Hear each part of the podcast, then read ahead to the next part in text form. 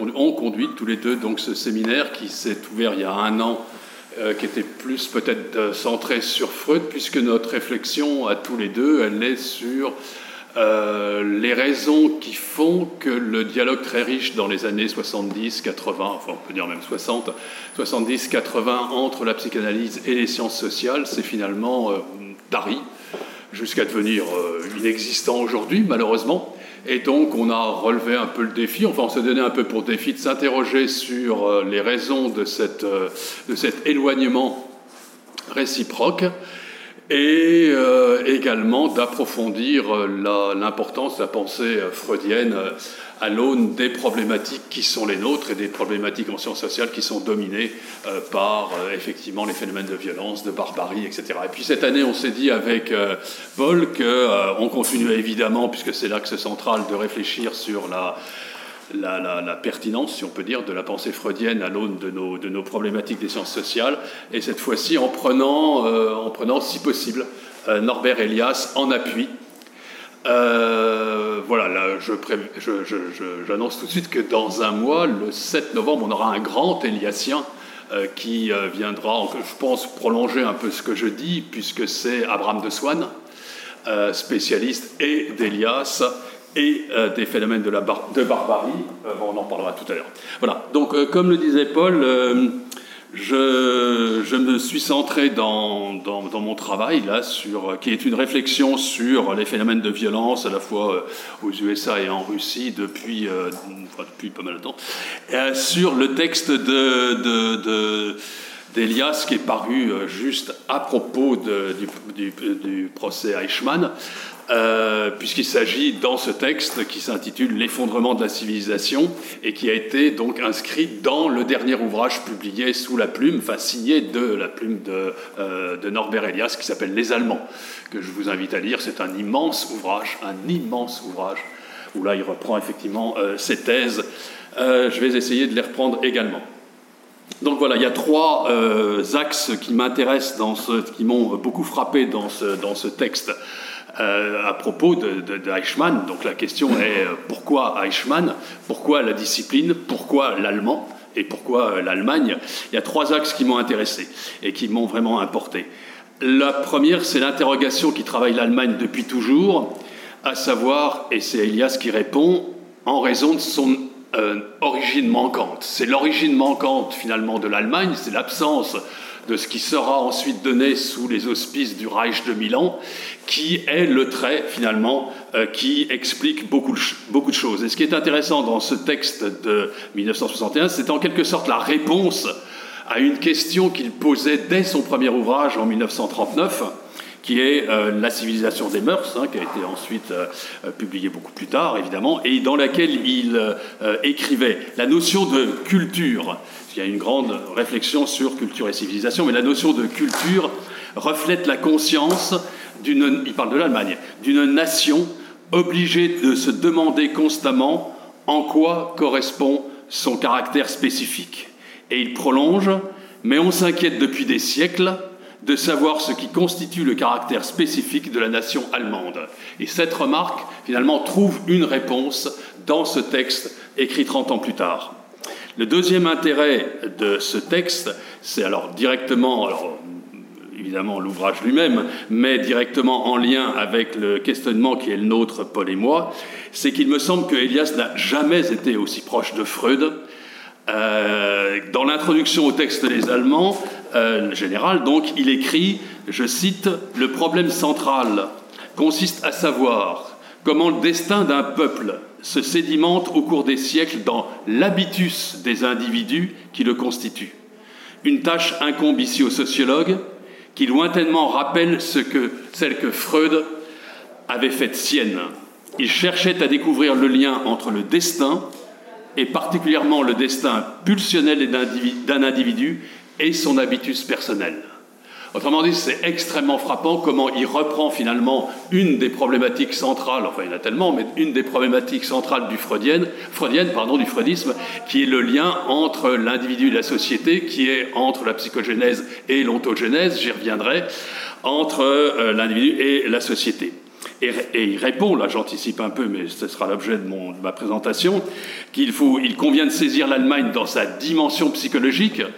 Euh, L'Allemagne, il l'appréhende comme une Weltanschauung, une vision du monde, fondatrice par le biais des productions culturelles d'un côté, par le biais des institutions, fondatrice de l'esprit allemand, der Geist, qui sous une autre euh, forme, il nomme l'habitus, et puis qui, dans le cours de son analyse, il nomme la pathologie allemande. D'accord? Et ce qui est étonnant dans ce texte, c'est parlant de l'habitus, il parle de la névrose allemande. C'est cela qui m'a tellement euh, frappé.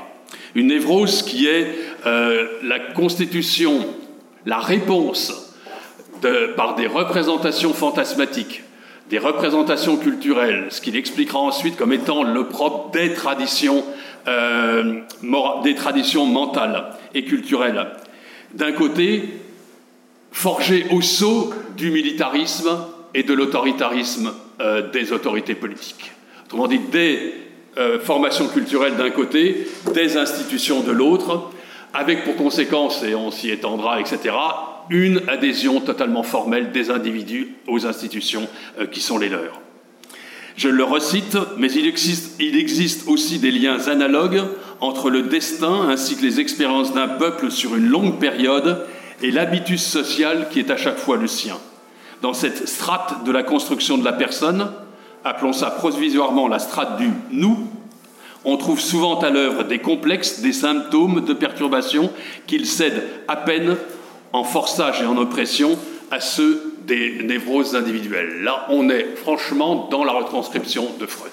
Et j'en veux pour preuve un passage tiré du malaise dans la culture, euh, pardon, ou dans la civilisation, peu importe comment on traduit le titre de Freud, je cite, si le développement de la culture ressemble tant à celui de l'individu, je rappelle que c'est ça qu'on a tellement reproché à Freud, c'est de sauter de l'individu, de la psychologie individuelle à la société, la culture, etc. Si le développement de la culture ressemble tant à celui de l'individu et travaille avec les mêmes moyens, ne serait-on pas fondé à diagnostiquer que maintes cultures ou époques de la culture Peut-être l'humanité tout entière sont devenues névrosées sous l'influence des tendances de la culture. Ça, c'est ce qu'il écrit en 1930. Et si on prend le texte écrit 4 et 8 ans plus tard, L'homme Moïse, on retrouve les mêmes parallèles lancés entre la névrose individuelle et la névrose euh, des peuples. Cette fois-ci, c'est le peuple euh, juif. Voilà, il semble que c'est ce programme-là qui a tellement été contesté à Freud que euh, Elias reprend totalement à son compte. Finalement, euh, si j'avais à résumer dans mon introduction, c'est euh, l'énoncé d'un traumatisme lié au manque de l'origine qui caractérise l'Allemande, qui caractérise l'Allemagne, pardon, des institutions et de la culture comme réponse substitutive à ce sentiment ou à cette, ce sentiment de la, ou à cette trace de la perte, et la politique comme aboutissement de, cette, euh, de, l'action collective avec la guerre en point de mire. Et le troisième point, c'est la raison pour laquelle, euh, en, parlant de la guerre, etc., il me semble que, euh, et voilà, j'espère que ce sera l'objet de notre discussion, ce texte me paraît extrêmement heuristique pour essayer de comprendre la Russie aujourd'hui. Une Russie qui, si l'on prend les discours de Poutine ou plusieurs discours de Poutine, s'interroge sur l'origine de la Russie, constamment, il s'interroge sur euh, l'origine, constamment il fournit des, euh, constructions fantasmatiques, constamment euh, il produit des, images relevant de la culture, et puis tout cela adossé à des institutions, et c'est un peu en cela que ça s'articule à mon projet, qui est depuis plusieurs années de travailler sur l'hallucination l'hallucination en politique, c'est-à-dire la construction d'une image de soi ou de l'autre, etc., articulée aux euh, institutions de la force. Donc, Elias Habitus, Freud le manque et puis toute l'approche euh, freudienne et le saut dans l'actualité russe, avec deux approches qui structurent finalement ce texte que je trouve fondamental. La voie psychologique, hein, le point nodal de l'origine manquante et les conséquences, et puis la voie davantage sociologique, celle qui l'énonce et qui analyse par les voies de la formalisation et de l'informalisation. Mais là, Paul, tu pourras intervenir puisque c'est ce que tu as travaillé aussi. Donc j'aborde le noyau, psychique de l'histoire et ensuite j'aborderai la voie davantage sociologique. Après, j'essaierai de montrer euh, quelle est, l'originalité de cette œuvre par rapport au freudisme et euh, ce qui me semble être le manque d'Elias dans ce texte par rapport, enfin pas le manque, une moindre avancée par rapport à euh, l'innovation freudienne. Je commence par le noyau psychologique de l'histoire, ce manque originel qu'il faut articuler pour le comprendre. Euh, il, ne se livre pas à l'analyse du manque euh, en tant que tel. Il constate d'emblée que l'Allemagne est manquante dans son origine en raison de la dissémination géographique des populations allemandes qui a entraîné le manque de euh, de, société et euh, d'État euh, constitutifs de la cohésion sociale. Voilà, c'est ça l'origine manquante. C'est ça finalement l'histoire, et une histoire qui va se répéter dans ce manque et dans la poursuite finalement, et c'est pour ça que ce texte est terriblement sombre, dans la poursuite d'un objectif qui est sans cesse la répétition d'un manque et d'un échec perpétuel. Et c'est, encore une fois, euh, comme l'a dit Paul, euh, il, cet ouvrage s'enracine dans le procès Eichmann, hein, et il essaye de comprendre pourquoi un homme a obéi, enfin pourquoi un homme, pourquoi un pays, une nation a obéi, ont obéi, euh, sans, bouger. le manque à l'origine donc du, traumatisme proprement allemand, qui a contribué historiquement à la formation de ce qu'il appelle, je cite, les traditions normatives et mentales, et mentales autrement dit l'habitus. Hein. L'habitus qui, qui a ancré au plus profond du psychisme la conviction, je cite, que leur peuple était ainsi fait, leur peuple c'est les Allemands, leur peuple était ainsi fait qu'il resterait démuni, sauf à ce que survint un chef puissant, un Kaiser ou un Führer, capable de les sauver d'eux-mêmes, non moins que de les délivrer de leurs ennemis. Et ça, il le place dès le début. Donc cette poursuite, ce désir du chef, on va voir comment ça s'articule, c'est le désir du chef, finalement, ça caractérise l'Allemagne Un désir de chef qui a parcouru tous les ordres, dynamisé la formation des représentations substitutives, être, euh, censées être apaisantes, et ce qui a pris forme sous l'expression le Reich de Milan, qui n'est pas euh, une invention d'Hitler, vous le savez, hein, qui est bien antérieure.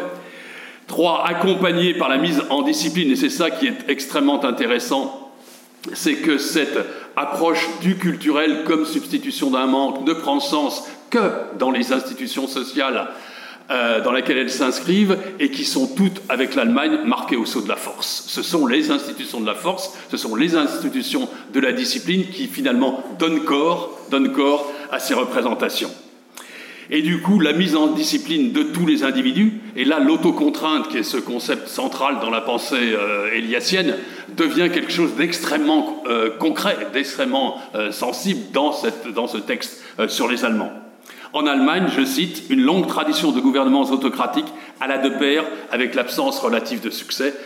on va là il le montrer. Et donc, comme mu par une entropie, une inertie anthropique, euh, Elias pense le processus historique comme une chute constante, comme une chute constante. Finalement, il y a une élévation de l'origine dans le fantasme, effectivement, d'un Reich, et constamment une série d'échecs qui se répètent. Et je cite, considéré avec tous ces. Après, je ne citerai plus, mais là, le début, il faut euh, poser effectivement les affirmations. Considéré avec tous ces hauts et ces bas, l'histoire multiséculaire de l'Allemagne, mis à part son caractère inhabituellement chaotique, ne fut jamais que celle d'un pouvoir déclinant le cinquième point, c'est qu'en raison de cette impossibilité pour les Allemands, pour les autorités allemandes, d'affronter effectivement ce manque originaire autrement que par la production d'images et d'institutions euh, puissantes, violentes, etc., une formidable accumulation de frustration euh, s'est opérée. Si la propension des Allemands à fantasmer un idéal commun en dehors, en dehors de leur vie quotidienne était d'autant plus forte, en fait, elle ne laissait pas de se régénérer, que cet idéal était celui d'une grandeur nationale qu'ils pensaient avoir perdue.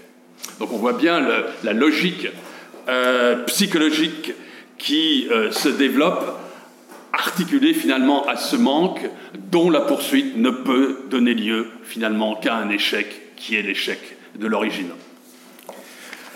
Le deuxième point que je voudrais souligner, c'est le, dernier point, pardon, c'est le manque, donc, comme en conclusion de ce point, c'est l'histoire finalement, et c'est là où il est totalement freudien, sans le dire, c'est l'histoire, c'est le processus de la répétition. Voilà. C'est le retour de la perte originelle et de la fin poursuivie. Finalement, on pourrait dire que c'est le retour du même. Alors vous me direz, il n'est pas seulement freudien, il est évidemment nietzschéen, et les Allemands, tous cela euh, le sont. Euh, mais cette idée avec lui que chaque événement euh, majeur finalement de l'Allemagne est un événement de destruction et que tous finalement s'inscrivent et 1918 finalement n'est que le dernier avatar de cette série ininterrompue d'échecs. Les traductions de ce manque, et il est sociologue, c'est un sociologue, c'est pas un psychanalyste, euh, Norbert Elias, elles sont de quatre types psychologique, historique, social, militaire. Psychologique, c'est cet énoncé selon lui que euh, le sentiment de perte exacerbé se paye du désir de se donner pieds et mains liés, euh, je l'ai cité tout à l'heure, à un homme, à un homme salvateur finalement, et qui laverait finalement alors il ne dit pas la culpabilité, justement, je c'est ce que je soulignerai après par rapport à Freud. Il n'utilise pas le terme de la culpabilité, mais néanmoins qui apporterait la satisfaction attendue. Un esprit, un esprit fait de soumission à l'ordre établi, fait du désir de la force et du don. Et on voit bien comment il va, il va, il déboucher sur masochisme et sadisme. Et dans la relation finalement de l'individu au maître des citoyens, des, citoyens, des sujets à leurs autorités se joue l'échange masochiste et euh, sadique.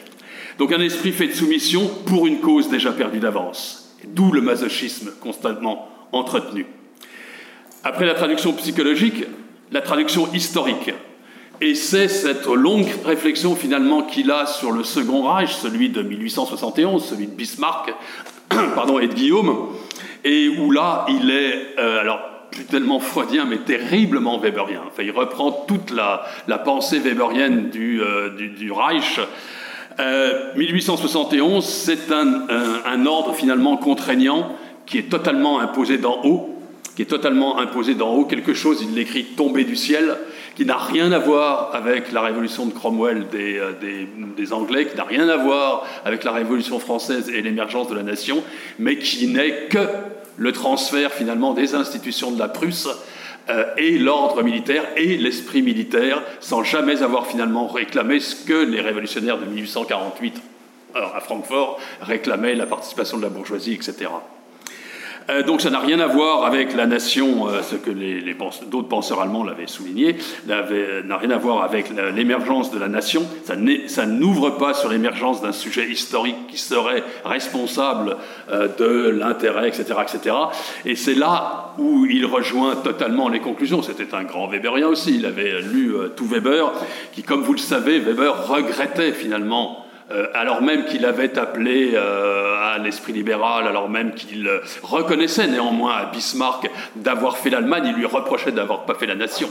Et c'était ça le grand reproche, pardon, qu'il adressait finalement au fondateur du Reich, c'est d'avoir en aucun cas créé les conditions pour qu'émerge la nation. Et ce seront les critiques ensuite euh, du, du, du Wilhelminisme, enfin de, de, Guillaume, considéré comme un, comme un, comme un crétin. voilà. Euh, Weber le regrettait parce qu'il regrettait finalement, mais c'est toujours ça chez Weber, dans ce balancement de la satisfaction et du regret, et il le regrettait en même temps, il reconnaissait que le transfert des institutions prussiennes à la totalité de l'Allemagne, finalement, avait le grand mérite d'être porté par l'efficacité la plus élevée qui soit, c'est-à-dire euh, la bureaucratie, mais qui se payait, voilà, et hop, on revenait dans, euh, la dialectique weberienne, qui se payait d'une dépendance accrue. La conséquence de cette euh, traduction psychologique, de cet effet du manque dans l'histoire, c'est que loin d'avoir finalement permis à la Nation, à la nation euh, tarvenue euh, sur la scène européenne, finalement, ça n'a fait que renforcer, et c'est ça le constat terrible de 1871, que, qu'a tiré Max Weber, ça n'a fait que renforcer les tendances à la soumission, ça n'a fait que renforcer à la bureaucratisation de la société, et en rien à l'émergence euh, de la nation, et donc par voie de conséquence, ajoute euh, Norbert Elias, pas Weber, puisqu'il était mort en 1920, la voie ouverte au nazisme. Je cite, dans la plupart des États allemands, un processus d'accoutumance avait produit au cours des siècles des attitudes et des croyances appariées à l'idée d'une loi absolue édictée d'en haut, sans participation, si ce n'est une participation des plus minimes de la masse soumise. Le troisième euh, euh, type de conséquence ou de traduction euh, que cet effet du manque a eu dans, en Allemagne, c'est la traduction sociale. Et là, il, développe, là je ne développerai pas, parce que vous avez tous les civilisations des mœurs, etc., la structuration sociale en fonction des classes, des classes extrêmement contraignantes en Allemagne, avec à leur tête l'aristocratie et tout cet esprit de l'arrogance qui caractérisait l'aristocratie militariste, la bourgeoisie, et, c'est là où on voit bien la distinction avec euh, la bourgeoisie anglaise ou la bourgeoisie française et toute la structure sociale euh, de ces deux pays par rapport à l'Allemagne, finalement une bourgeoisie qui n'avait pas euh, le pouvoir politique n'avait plus le souci du pouvoir politique et qui ne voyait finalement que dans le commerce d'un côté ou dans les arts et la culture et la science les moyens de son expression. Et ce, seront effectivement, euh, ce sera effectivement la plus grande nation euh, du point de vue euh, de la science et de la culture. Et puis la troisième, complètement coupée, isolée, c'était la classe ouvrière,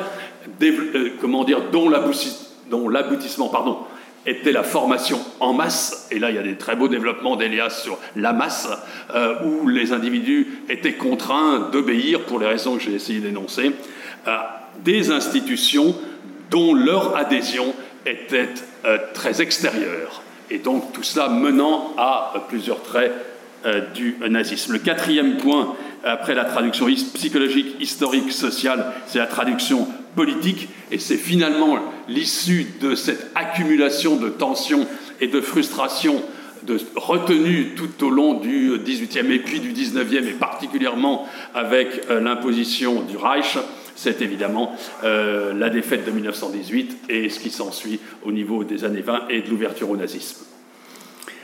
Voilà, ça c'était l'orientation psychologique la vision, plutôt psychologique ou la saisie psychologique de l'histoire sur laquelle je voulais insister. Le deuxième point sur lequel je vais insister, mais je serai un, peu plus court, c'est parallèlement finalement, euh, il développe ce qu'il a développé dans d'autres textes, mais euh, dont il trouve un appui considérable dans cet examen de l'Allemagne autoritaire et du cas Eichmann, euh, c'est ce processus de récomposition historique qu'il analyse à l'aune de deux catégories fondamentales qui sont la formalisation d'un côté et l'informalisation. Mais plutôt que de séparer l'un et les deux comme un progression et puis rejet, il les pense, et c'est ça qui est très intéressant, dans leur dialectique, dans leur unité des, liaisons, des liaisons, euh, simultanéité, pas simultanéité, euh, qui est extrêmement intéressante. La formalisation, finalement, c'est l'interrelation des chaînes de signification et de valeur dont la cohérence rend compte de la cohésion finalement des objets sociaux dont on parle, et euh, l'informalisation, et donc qui a la formalisation comme contrepartie au niveau de l'individu, l'autocontrainte, je vais y venir, c'est un des concepts fondamentaux, et l'informalisation, euh, la dernière fois, Pierre-Henri Castel en parlait très bien, et euh, citait euh, cette, expression que je trouvais excellente pour définir l'informalisation. Il parlait du highly controlled decontrolling of emotional controls. Alors je vais essayer de le traduire pour pas être trop inaudible. Le highly controlled decontrolling, c'est euh, la forme de d'informalisation, decontrolling, ou de manque de moindre contrôle hautement contrôlé des contrôles émotionnels. Autrement dit, c'est l'informalisation n'est pas le contraire, euh, n'est pas l'opposé radical de la formalisation, il est une autre forme, il est une autre forme de, de, mise en forme de l'autocontrôle, contrôlé pour le coup, mais qui conduit à l'effacement des anciennes formes de contraintes sociales, à euh, l'effacement des anciennes formes de déliaison, non pas pour le vide, mais pour d'autres formes euh, de, formalisation. Je vais y venir pour dire concrètement ce qu'il voit. Donc une dynamique de formalisation qu'il analyse comme la capacité de l'individu, et ça c'est extrêmement intéressant, c'est totalement Weberien. Alors on a l'impression qu'il a l'ouvrage de Weber et puis qu'il fait du Weber, euh, qui retisse Max Weber, puisqu'en fait la dynamique de formalisation, c'est du moins comme cela que je l'ai, euh, analysé, c'est la capacité de l'individu de se conformer aux attentes du groupe. Et en se conformant aux attentes, Ermartung, ce concept tellement central chez Max Weber, en se conformant aux attentes, il obtient satisfaction de la part de l'institution et il légitime l'institution. Et c'est bien de Max Weber, c'est bien 1907, c'est bien 1913, les catégories euh, de euh, de, la, de la compréhension. Euh, où il analyse, Max Weber analyse le rapport de l'individu par rapport aux règles, de cette adaptation aux règles, de cette reformulation des règles, de la satisfaction qu'il y a à obéir et de la légitimité qu'en retirent euh, les institutions. Euh, les primes qui sanctionnent positivement l'attente du groupe à l'égard de l'individu, la satisfaction du besoin de l'individu. L'institution est satisfaite, mais elle est satisfaite que euh, l'individu obtempère, dans le cas présent de l'Allemagne, obéit ou se conforme aux règles et qui se traduit par l'intériorisation. Mais ce n'est pas à l'opposé. De l'autre côté, l'informalisation renvoie au processus de dissolution des contraintes et d'identification qui ont caractérisé la société à un moment donné. Et à mon avis, là, on doit, enfin, on peut, on doit interpréter, on peut l'interpréter, à mon sens, dans le sens, euh, dans le sens freudien finalement euh, la dissolution des institutions, la dissolution de ce qui serait finalement l'idéal du moi comme euh, représentation des idéaux collectifs, de l'autorité, puis ultérieurement de la conscience morale, quand elle se dissout, on le voit dans la masse, on le voit dans la panique sur le champ de bataille, etc. Elle donne lieu finalement à la déliaison et au retour de ce que Freud appelle le moi idéal. Donc, si le caractère adulte au niveau de la psychogénèse, et si au niveau de l'ontogénèse, c'est-à-dire au niveau de la culture, euh, celle-ci se développe sur la base du sacrifice de la sexualité euh, des individus qui aliènent leur sexualité, et si au niveau de l'individu, ça se passe au niveau de la castration, alors effectivement, euh, je serais tenté d'analyser le texte d'Elias comme le constat qu'il n'y a pas eu l'épreuve de la castration en Allemagne. Il n'y a pas eu l'épreuve de la castration. Et c'est parce qu'il n'y a pas cette épreuve de la castration que finalement il y a cette contrainte extrêmement puissante des euh, sujets allemands, cette soumission euh, extérieure et ce débordement dans la barbarie. Et ce débordement dans la barbarie. Le troisième point que euh, la régression, donc c'est bien le decontrolling control, sauf qu'il n'ouvre pas nécessairement dans la barbarie euh, sur une autre forme de contrôle, encore que euh, De Swan, à mon avis, montrera dans un mois que il peut s'accompagner, les formes de la barbarie s'accompagnent des formes d'autocontrôle et de contrôle à un autre niveau. C'est ça, à mon avis, tout l'intérêt d'Abraham de Swan quand il le montre en analysant les différentes formes de barbarie que l'on connaît depuis quelques décennies. Finalement, la barbarie, c'est pas euh, l'absence d'ordre, euh, le contraire de l'ordre, etc. Non, c'est une autre forme finalement de discipline au service euh, d'un autre ordre. Le troisième point que je voudrais souligner, c'est, et en conclure avec cette présentation d'Elias, et je passe à la comparaison avec Freud, je ne suis pas trop long Non, tu me me sonne. Hein. Euh, la logique de la destruction, la logique de la destruction, pardon, qui est la, conclusion de, ce long développement, finalement, une logique de la destruction, et ça nous, nous conduit directement au débat sur la barbarie, euh, en quatre temps le nihilisme, le désir du maître, le sentimentalisme, et, puis l'unification allemande.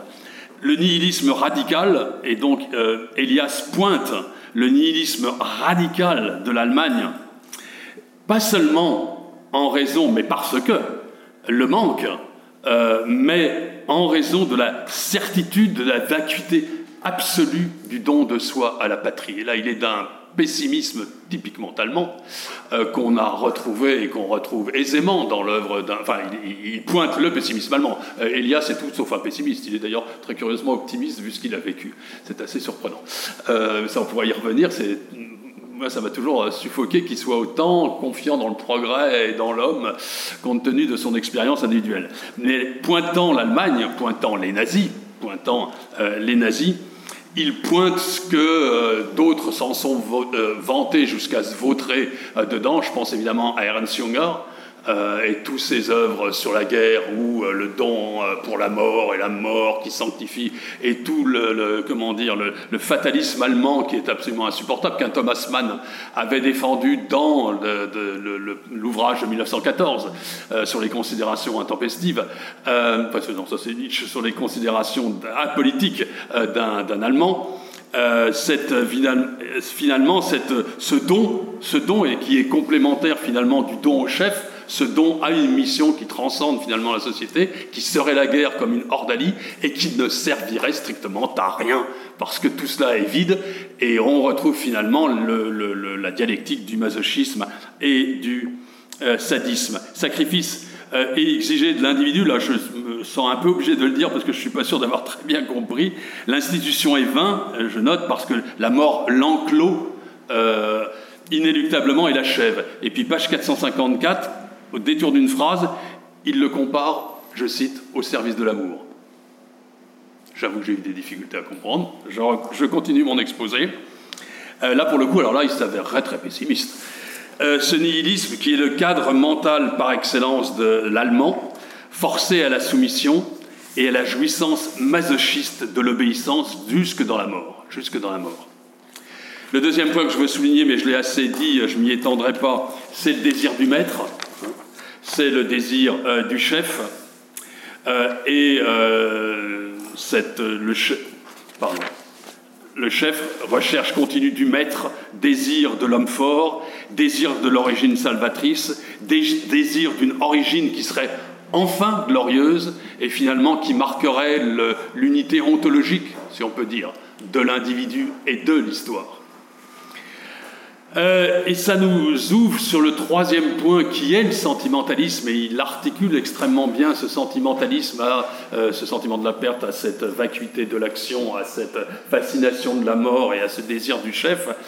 L'apitoiement et le sentimentalisme proprement allemand, qui est, euh, comment dire, ce sentiment extrêmement profond que ressentaient les Allemands, et pour qui connaît un petit peu la littérature, il l'identifie tout de suite en Allemagne, euh, finalement cette dissolution des communautés traditionnelles, mais ce jamais abandon, finalement cette incapacité d'abandonner euh, ce qui précède, euh, et qui fait qu'il y a le désir de l'abandon, le désir du progrès, le désir d'une autre étape, etc.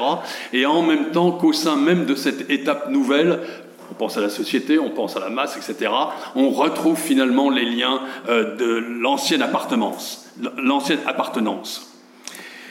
Je cite, c'était en premier lieu un conflit entre le désir de survie personnelle des individus et le désir que leur survécut leur société d'appartenance, c'est-à-dire une unité sociale à laquelle ils étaient liés par un sentiment identitaire et qui en même temps les transcendait. Les États-nations du XXe siècle, et peut-être plus que toute autre forme étatiques antérieures sont des états du nous, des organisations auxquelles l'ensemble des couches sociales, certes à des niveaux différents, s'identifient. Le dernier point que je, souligne, mais j'irai aussi très vite puisque j'en ai parlé, c'est que l'unification allemande de 1871, à laquelle toute la bourgeoisie finalement a aspiré, enfin ils ont tellement attendu ce moment où il y aurait par rapport aux géants français, anglais, britanniques, pardon, etc., euh, le géant allemand, finalement ne change rien. Et non seulement ça ne change rien, mais au sentiment d'infériorité qui était le propre d'un ensemble d'individus qui sentaient être dans l'incapacité d'exprimer leur nous, leur totalité, leur unité, etc., succède un sentiment de suffisance. C'est cette fameuse suffisance allemande que tout le monde connaît ou reconnaît, et qui est le complément finalement psychologique d'un sentiment d'infériorité. Et c'est ce sentiment de supériorité que tant d'écrivains finalement euh, ont dénoncé, avec en arrière-fond finalement ce sentiment obscur et permanent de l'inéluctable destruction à venir. Et on a toujours dans le texte de Elias cette, euh, notation finalement en basse continue, en basse très sombre continue, que de toute façon euh, ça va à la destruction. Certitude que chaque moment de grandeur doit se payer de la défaite et de la diminution du territoire national. Et finalement, euh, il n'y a pas l'émergence de la nation, il n'y a pas euh, ce qu'il y a pu y avoir chez les voisins. Euh, il y a ce constat que tout va à sa ruine jusqu'à la mort. je Je passe à la comparaison avec Freud. J'allais dire, c'est la mélancolie, mais c'est justement ça qui, fait, qui, manque, qui manque, à mon sens, chez, chez Elias, c'est la mélancolie entendu dans un sens freudien. Bon, je pense que la comparaison, c'est la deuxième partie de mon exposé, je vais euh, essayer d'aller plus vite. Euh, la comparaison, elle est pleinement justifiée parce que Elias, un, met au cœur de sa réflexion les notions complètement freudiennes de manque, angoisse, répétition, conflit, désir, échec, et c'est ça qui nomme la névrose allemande. C'est ça qui nomme la névrose allemande. Donc euh, ceux qui disent Elias, il n'est pas freudien, ou il se, livre euh, à une, critique approfondie du freudisme. On a envie de dire, écoutez, lisez cet ouvrage, euh, il est euh, totalement freudien. Que maintenant, il est inscrit, l'inconscient, dans l'habitus et l'est inscrit dans une société donnée, je suis tout à fait d'accord, c'est pas une raison pour reprocher à Freud de ne pas l'avoir fait. Le deuxième point, c'est qu'il ancre les émotions dans l'histoire et les analyse comme des objets sans cesse reformulés au feu des expériences collectives que reproduisent les individus. Mais ça, c'est Elias. Voilà, c'est ça, Elias. Hein, c'est pas Freud. Freud, c'est la psychologie, etc. Lui, euh, c'est dans l'histoire et des objets reformulés. Trois, il associe la dynamique conjointe de civilisation, c'est-à-dire de liaison, euh, si on parlait comme Freud, de formalisation et de décivilisation. Et là, euh, il me semble qu'il est totalement freudien, enfin, c'est pas pour le diminuer, mais il est dans ce que, dans ce formalisation-informalisation, il est dans le couple que Freud a identifié sous l'opposition Eros et Thanatos. Eros et Thanatos. C'est-à-dire qu'avec Freud, le conflit historique, si on peut dire, euh, entre l'amour et la mort euh, ouvre sur une euh, indétermination de la fin, puisqu'il dit, quand il écrit en 1933 son fameux texte, il dit qui dira finalement comment tout ça va se traduire et cette montée aux armements qui va pouvoir effectivement dire qu'on arrivera à la paix vu qu'on a, on a élaboré mille moyens, enfin plutôt mille formes pour détruire son voisin. Et donc une sorte de impossibilité de déterminer l'issue Tandis que euh, Elias, euh, qui considère les deux dynamiques de formalisation et d'informalisation, comme je le disais, beaucoup plus positif et pense que l'histoire, finalement, se jouera au niveau euh, des différentes formes de liaison. Ce qui me semble derrière ce balancement des concepts chez l'un et chez l'autre très important, c'est que les deux finalement prennent en compte, mais je le disais tout à fait au début, que c'est l'axe psychogénétique, c'est-à-dire celui de l'individu, et l'axe ontogénétique, euh, qui c'est dans leur croisement finalement euh, que euh, se posent les différentes problématiques. que Freud, dont Freud, pardon, je parle du croisement, a figuré sous la figure du meurtre du père, et qu'Elias, me semble-t-il, figure non pas sous la figure du meurtre, mais sous la figure du père, sous la figure du désir du père. Et le croisement finalement de la psychogénèse et de l'ontogénèse, c'est le désir euh, du chef. Chez l'autre, chez euh, Freud, c'est euh, le meurtre. L'originalité d'Elias, je la vois sous quatre aspects. Je vais aller vite. le premier, c'est la névrose historique. C'est la névrose historique. Et là, c'est un, c'est tellement bien écrit, tellement, en plus c'est très bien écrit, euh, mais c'est tellement euh, profond comme analyse, c'est tellement euh, intelligent la manière dont il, il, il gère, les, enfin, il, associe pardon, les, les, les, différentes notions de manque historique, d'angoisse, de conflit, non pas à l'intérieur de l'individu, comme Freud l'a pointé, entre le moi et le surmoi, mais entre l'individu et la société, que vraiment c'est tout à fait passionnant, et qui ouvre sur le masochisme de l'obéissance. Hein, qui ouvre sur le masochisme de l'obéissance, un masochisme qui est à comprendre à l'aune de la perception de l'acte comme quelque chose de tout à fait vain, de tout à fait vain. C'est la vacuité euh, de l'action. Et que finalement, euh, seule la mort vaut d'être poursuivie. Voilà, que seul. Et on a le masochisme en euh, point contrebalançant finalement la toute-puissance des autorités, euh, des autorités, des institutions allemandes, euh, militaristes, etc. un masochisme qui s'enracine dans la mélancolie, mais je vais y revenir parce que je ne suis pas certain qu'il approche la, la, hauteur de Freud dans la mélancolie. Mais néanmoins, lorsque Elias parle justement de ce sentimentalisme allemand, de ce regret éternel nourri par la nécessité d'abandonner finalement ce qui faisait lien dans les communautés, les, fameux, les fameuses Gemeinschaft et cette obligation pour les individus de se ranger à la Gesellschaft, pour reprendre les termes de, merci, et de Weber, de Tenis d'abord, et de Weber.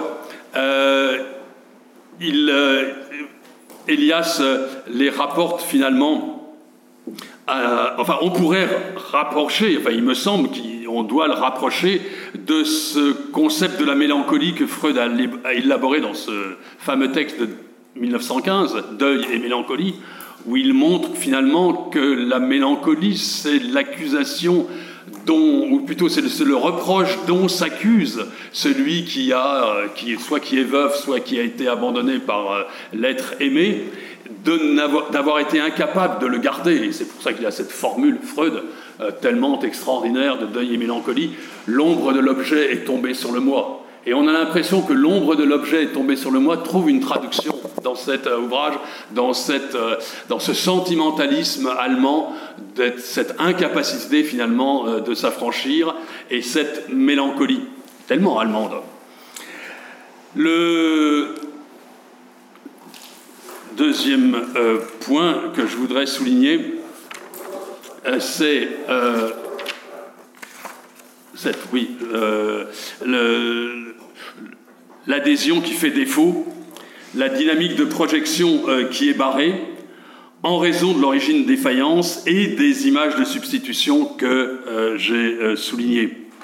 Finalement, cela se traduit, et c'est extrêmement intéressant, et c'est là où, voilà, voilà, je vais arriver finalement à ce qui me semble être la grosse différence, enfin l'une des différences avec euh, Freud, l'adhésion finalement des individus fait défaut. Finalement, l'autocontrainte ne s'opère que d'une manière extérieure, parce que la dynamique de projection est barrée, en raison de l'origine défaillante et de l'incapacité finalement des institutions à avoir pu euh, provoquer euh, le, co-création, si on pourrait dire. Il écrit Moins les autocontraintes individuelles sont fermement soutenues au quotidien par des normes et des fins communes, moins il est possible de se sentir en permanence à la hauteur de ses propres idéaux. Et ainsi plus grand est l'empressement à se saisir des événements sortant de l'ordinaire comme autant de moyens de satisfaction, comme autant d'occasions susceptibles de libérer chacun de la servitude de l'égoïsme et laissant présager une communion émotionnelle à travers le dévouement à un même corps d'idéaux. Voilà, ça c'est une euh, définition de l'Allemagne que je trouve absolument remarquable. En résulte une adhésion mécanique euh, à l'autorité, une reconnaissance formelle finalement euh, de l'ordre social qui fera qu'au moment, euh, voilà, il y aura personne pour soutenir. Mais on a retrouvé finalement, enfin, on pourrait faire beaucoup de, dérivés, mais avec l'Allemagne de l'Est, cette incapacité, cette soumission, cette reproduction finalement de ces mécanismes psychologiques, etc. Et au dernier moment, plus personne pour sauver quelque chose de, la maison qui se détruit et qui s'effondre mais aussi personne pour faire une révolution qui soit euh, viable et des institutions qui soient viables. C'est ça la contradiction si on compare avec les Polonais. Je parle de post-89. Euh, on avait effectivement, on n'avait pas cet abîmement, enfin cet, abîme dans le soi, dans le soi de la perte, etc. Mais on avait bien cette projection, etc. Et cette capacité de formuler euh, des idéaux. Voilà. Euh, ce refus de la réalité qui rend compte de la préférence pour le mensonge et pour les solutions substitutives de l'idéal. Et finalement, on a envie de dire, l'habitus allemand, c'est un non-fantasme. Et la culture allemande, c'est un non-fantasme, un non-fantasme de grandeur. Que finalement, que finalement, seulement la destruction continue et totale de la réalité objective peut satisfaire. Et c'est là où on retombe dans ce masochisme euh, foncier.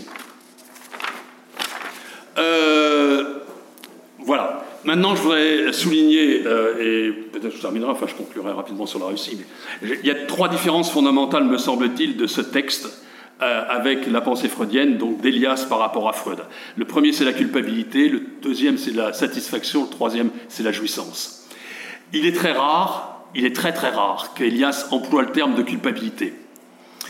Et pourtant, il ne cesse de souligner l'inéluctabilité, j'ai essayé de le rendre compte, de l'échec des, actions entreprises par le peuple allemand en raison de la permanence de cette perte originelle et de cette répétition dans les solutions substitutives qui sont trouvées. La répétition au fondement de l'histoire collective et du moi. Et si vous avez un peu lu Freud, elle est là, la culpabilité. Elle est dans cette répétition, effectivement, dans ce mécanisme euh, du psychisme. Conséquence pour l'Allemagne du manque originaire, la discipline. Mais il n'y a rien chez Elias euh, qui inscrirait finalement, rien sur la culpabilité qui aurait inscrit ce manque dans le moi. En fait, le, manque, il est historique et euh, collectif. C'est le Reich qui manque. Mais dans l'individu, il n'y a rien. Alors vous me il n'est pas psychologue, et c'est sûr. Mais j'ai une autre question. Est-ce que s'il avait accepté la culpabilité, est-ce que ça ne l'aurait pas obligé à accepter l'ordre pulsionnel aux dépens du social? Autrement dit, s'il n'aurait pas dû à un moment lâcher le social et se convaincre, en tous les cas, se concentrer uniquement sur la dimension du pulsionnel. Et s'il avait fait cette dimension du pulsionnel, quelque part, il aurait eu à traiter du biologique. Et là, on n'aurait pas tous les développements que je trouve pas très intéressant des historiens aujourd'hui qui lui reprochent, qui reprochent à Freud d'être dans le biologique. C'est pas le biologique, Freud. Mais en tous les cas, si je compare par rapport à Elias, là, il aurait été obligé. Et donc, du coup, euh, dans ce prix du social, dans ce coût du social qu'il aurait dû assumer, euh, je pose la question de savoir pourquoi est-ce que jamais il ne parle de la pulsion de mort. Il ne la cite pas. Il ne la traite pas. Il aurait pu terminer au moins dessus une question, une interrogation euh, sauf à considérer que la pulsion de mort, c'est rien, c'est une abstraction freudienne ou un fantasme freudien, etc. Mais bon, ils ne considéraient pas que Freud était un fantasme. C'est pour moi la grande limite d'Elias. Il n'approfondit pas et ni ne mentionne pas ce qui est quand même l'un des acquis fondamentaux du freudisme, qui reconnaît deux types de culpabilité. Hein. Si vous avez lu, c'est la culpabilité de l'enfant qui a peur de perdre finalement la protection, l'amour euh, de sa mère ou de celui qui s'occupe de lui, et qui donc accepte pour conserver l'amour et la protection de considérer que ce qu'il prenait pour un bien, son propre plaisir, etc., c'est un mal. Voilà, c'est ça le premier, euh, premier niveau de la culpabilité. Et le deuxième niveau de la culpabilité, c'est l'intériorisation, c'est ce qui lui succède, c'est l'intériorisation euh, par l'individu de l'autorité. Et là, on entre dans le surmoi et on entre dans le conflit, la culpabilité résultant du conflit entre le surmoi et le moi. Il y a bien deux niveaux. Mais il ne les aborde pas. Le deuxième point que je trouve, euh, on peut le regretter que ça fasse défaut euh, c'est tous ces développements absolument remarquables. Encore une fois, je, me répète qu'il emprunte, mais ça n'empêche rien, à euh, Max Weber sur euh, la satisfaction, sur l'attente, sur les gratifications de l'institution, sur le plaisir. Il y a des pages formidables de ce jeune officier qui marche pour la première fois dans la cour, qui est accepté par la cour royale, ou le cour du prince, peu importe, et qui est rempli de, de satisfaction et de remerciements par rapport à l'institution qui n'arrête pas de lui renvoyer son image en miroir et compagnie. Euh, le social qui correspond, qui est, la capacité finalement à correspondre à l'attente mise en individu, en l'individu pardon, par la structure sociale qui attend, encore une fois, ce terme d'attente dans la sociologie allemande qui est tellement important, attente de confirmation, attente de légitimation. Et ce qui est regrettable à, mes yeux, mes yeux, c'est que compte tenu de tout cela, compte tenu des rapports euh, du sadisme et du masochisme, comme j'ai essayé de les montrer, Elias jamais n'érotise les relations sociales. Jamais. Il ne parle jamais de cela, qui me semble tellement clair, euh, même sous sa plume. Jamais Elias n'aborde de front la notion, la dimension libidinale de la relation moi-nous, portée par le masochisme que figure la soumission à la hiérarchie sociale, en reflet du sadisme exercé par le carcan d'acier, forgé par les élites militaires. Cette liaison moi-nous exprime en Allemagne, me semble-t-il, enfin sous la plume d'Elias bien entendu, l'impossibilité de dire le sexuel autrement que par le terme de l'attente. Voilà, c'est ça. Il me semble que là encore, il est totalement euh, Weberien. J'avais écrit en son, enfin il n'y a pas si longtemps d'ailleurs, quelque chose sur la sexualité, le concept de sexualité chez Max Weber, où c'était ça, c'était ça finalement, cette impossibilité de dire le sexuel autrement euh, que par des voies détournées, notamment l'attente, etc., etc. De libido chez Alias, pas de mention, pas de mention non plus chez Max Weber. Or, il me semble, or il me semble, c'est un objet de discussion, il me semble que le concept tellement fructueux chez Freud de libido inhibé quant au but, cette fameuse libido inhibée quant au but qui explique la masse, parce qu'elle explique finalement que ce n'est pas lieu du sexuel, la masse. L'amour qu'on porte euh, au chef ou l'amour qu'on porte à ses collègues dans la masse, ce n'est pas le lieu du sexuel, c'est le sexuel dérivé. Et c'est pour ça que euh, c'est l'objet de la sublimation. On sublime, on sublime l'image, on sublime, etc. Euh, il me semble que cette notion de libido, et il parle donc Freud de libido inhibé contre but, c'est bien, bien le désir sexuel, sauf que c'est pas du sexuel. Et il me semble que cette libido inhibé quant au but, c'est une des meilleures définitions pour moi de l'autocontrainte éliasienne. Voilà, peut-être que les éliasiens ne seront pas du tout contents de cette définition. Mais si elle est sublimation, elle est sublimation de quoi sinon du sexuel? Comme telle, elle est la base des productions culturelles et religieuses les plus élevées, et ça aussi, Max Weber l'avait vu. Pareil pour la dynamique d'identification. Il la reprend à Freud complètement, en définissant l'idéal, je, je, cite, dans les termes de, je cite, la vision extrême d'un phénomène plus large, l'idéal, dans la vision extrême d'un phénomène plus large. Deux points. L'identification au maître, dont l'identification infantile aux parents constitue la première forme de la vie d'un individu et souvent la forme prescriptive. Mais quand on est aussi freudien, quand on accepte un tel point, euh, je veux dire, euh, une des bases du freudisme, alors pourquoi il ne pense pas les autres formes qui euh, succèdent à l'enfance, qui succèdent aux relations enfants-parents, c'est-à-dire les relations professionnelles, les relations euh, de proximité, les relations sociales, etc. Pourquoi est-ce qu'il ne les pense pas sous le terme de l'identification? Et il ne les pense pas sous le terme de l'identification. Et s'il ne les pense pas sous le terme de l'identification, c'est qu'il aurait bien été obligé de parler à ce moment-là du sexuel ou du sexuel détourné. Euh, le texte est écrit en. Bon, l'inhibition quant au but, c'est 1921. Hein. donc, euh, encore une fois, il avait tout lu de Freud. Il avait tout lu. Euh, le troisième point, et j'en conclurai, ce qui manque, pas par-dessus tout, mais en tous les cas, ce qui manque, et on attendrait un développement, etc., c'est quand il écrit que le désir absolu de soumission s'opère au prix du masochisme qui trouve un exutoire dans le sadisme exercé dans, la masse contre les étrangers. Il le dit bien, la masse, elle est compréhensible, etc., par euh, les, relations, mais surtout qui sont orientées contre les ennemis, etc. Mais euh, alors pourquoi il ne parle pas de la jouissance? Puisque là, il y est. Et c'est ce terme-là, alors on dirait c'est le dérivé du sexuel, euh, il n'en parle pas. Donc d'autant plus qu'il rapporte la dynamique de l'identification à la caractéristique propre des traditions morales et normatives consistant pour l'allemand à se plier à l'idéal, et dans cet idéal, à trouver son plaisir et sa souffrance. Ça s'appelle la jouissance, le plaisir et la souffrance. Je cite, leur propension à se soumettre de manière presque enthousiaste, et souvent même non sans quelques sentiments d'allégresse aux ordres de leaders caricaturalement patriarcaux, dans le cas de leurs élites autocratiques traditionnelles, voire cruels et brutaux, dans le cas des autocrates plus récents et plus démocratisés, du moment que ces ordres fussent formulés au nom de leur idéal national, au nom de l'Allemagne. Désir enthousiaste, donc, fin de la, citation, désir enthousiaste de se soumettre à l'ordre euh, imposé sans souci des conséquences, et qui ne reconnaît pas ici d'un côté Kant et l'impératif moral catégorique, et Weber dans l'éthique de la conviction et cette prise en compte, cette non prise en compte des conséquences, puisque ce qui distingue l'éthique de la conviction euh, du reste, c'est le fait de ne pas considérer euh, les conséquences qui pourraient advenir euh, de l'acte. voilà, à la différence du politique. Donc on s'attendrait, à mon sens, à l'énoncé de la jouissance comme assouvissement du désir dans la destruction, désir d'anéantissement, qui reproduit le manque initial.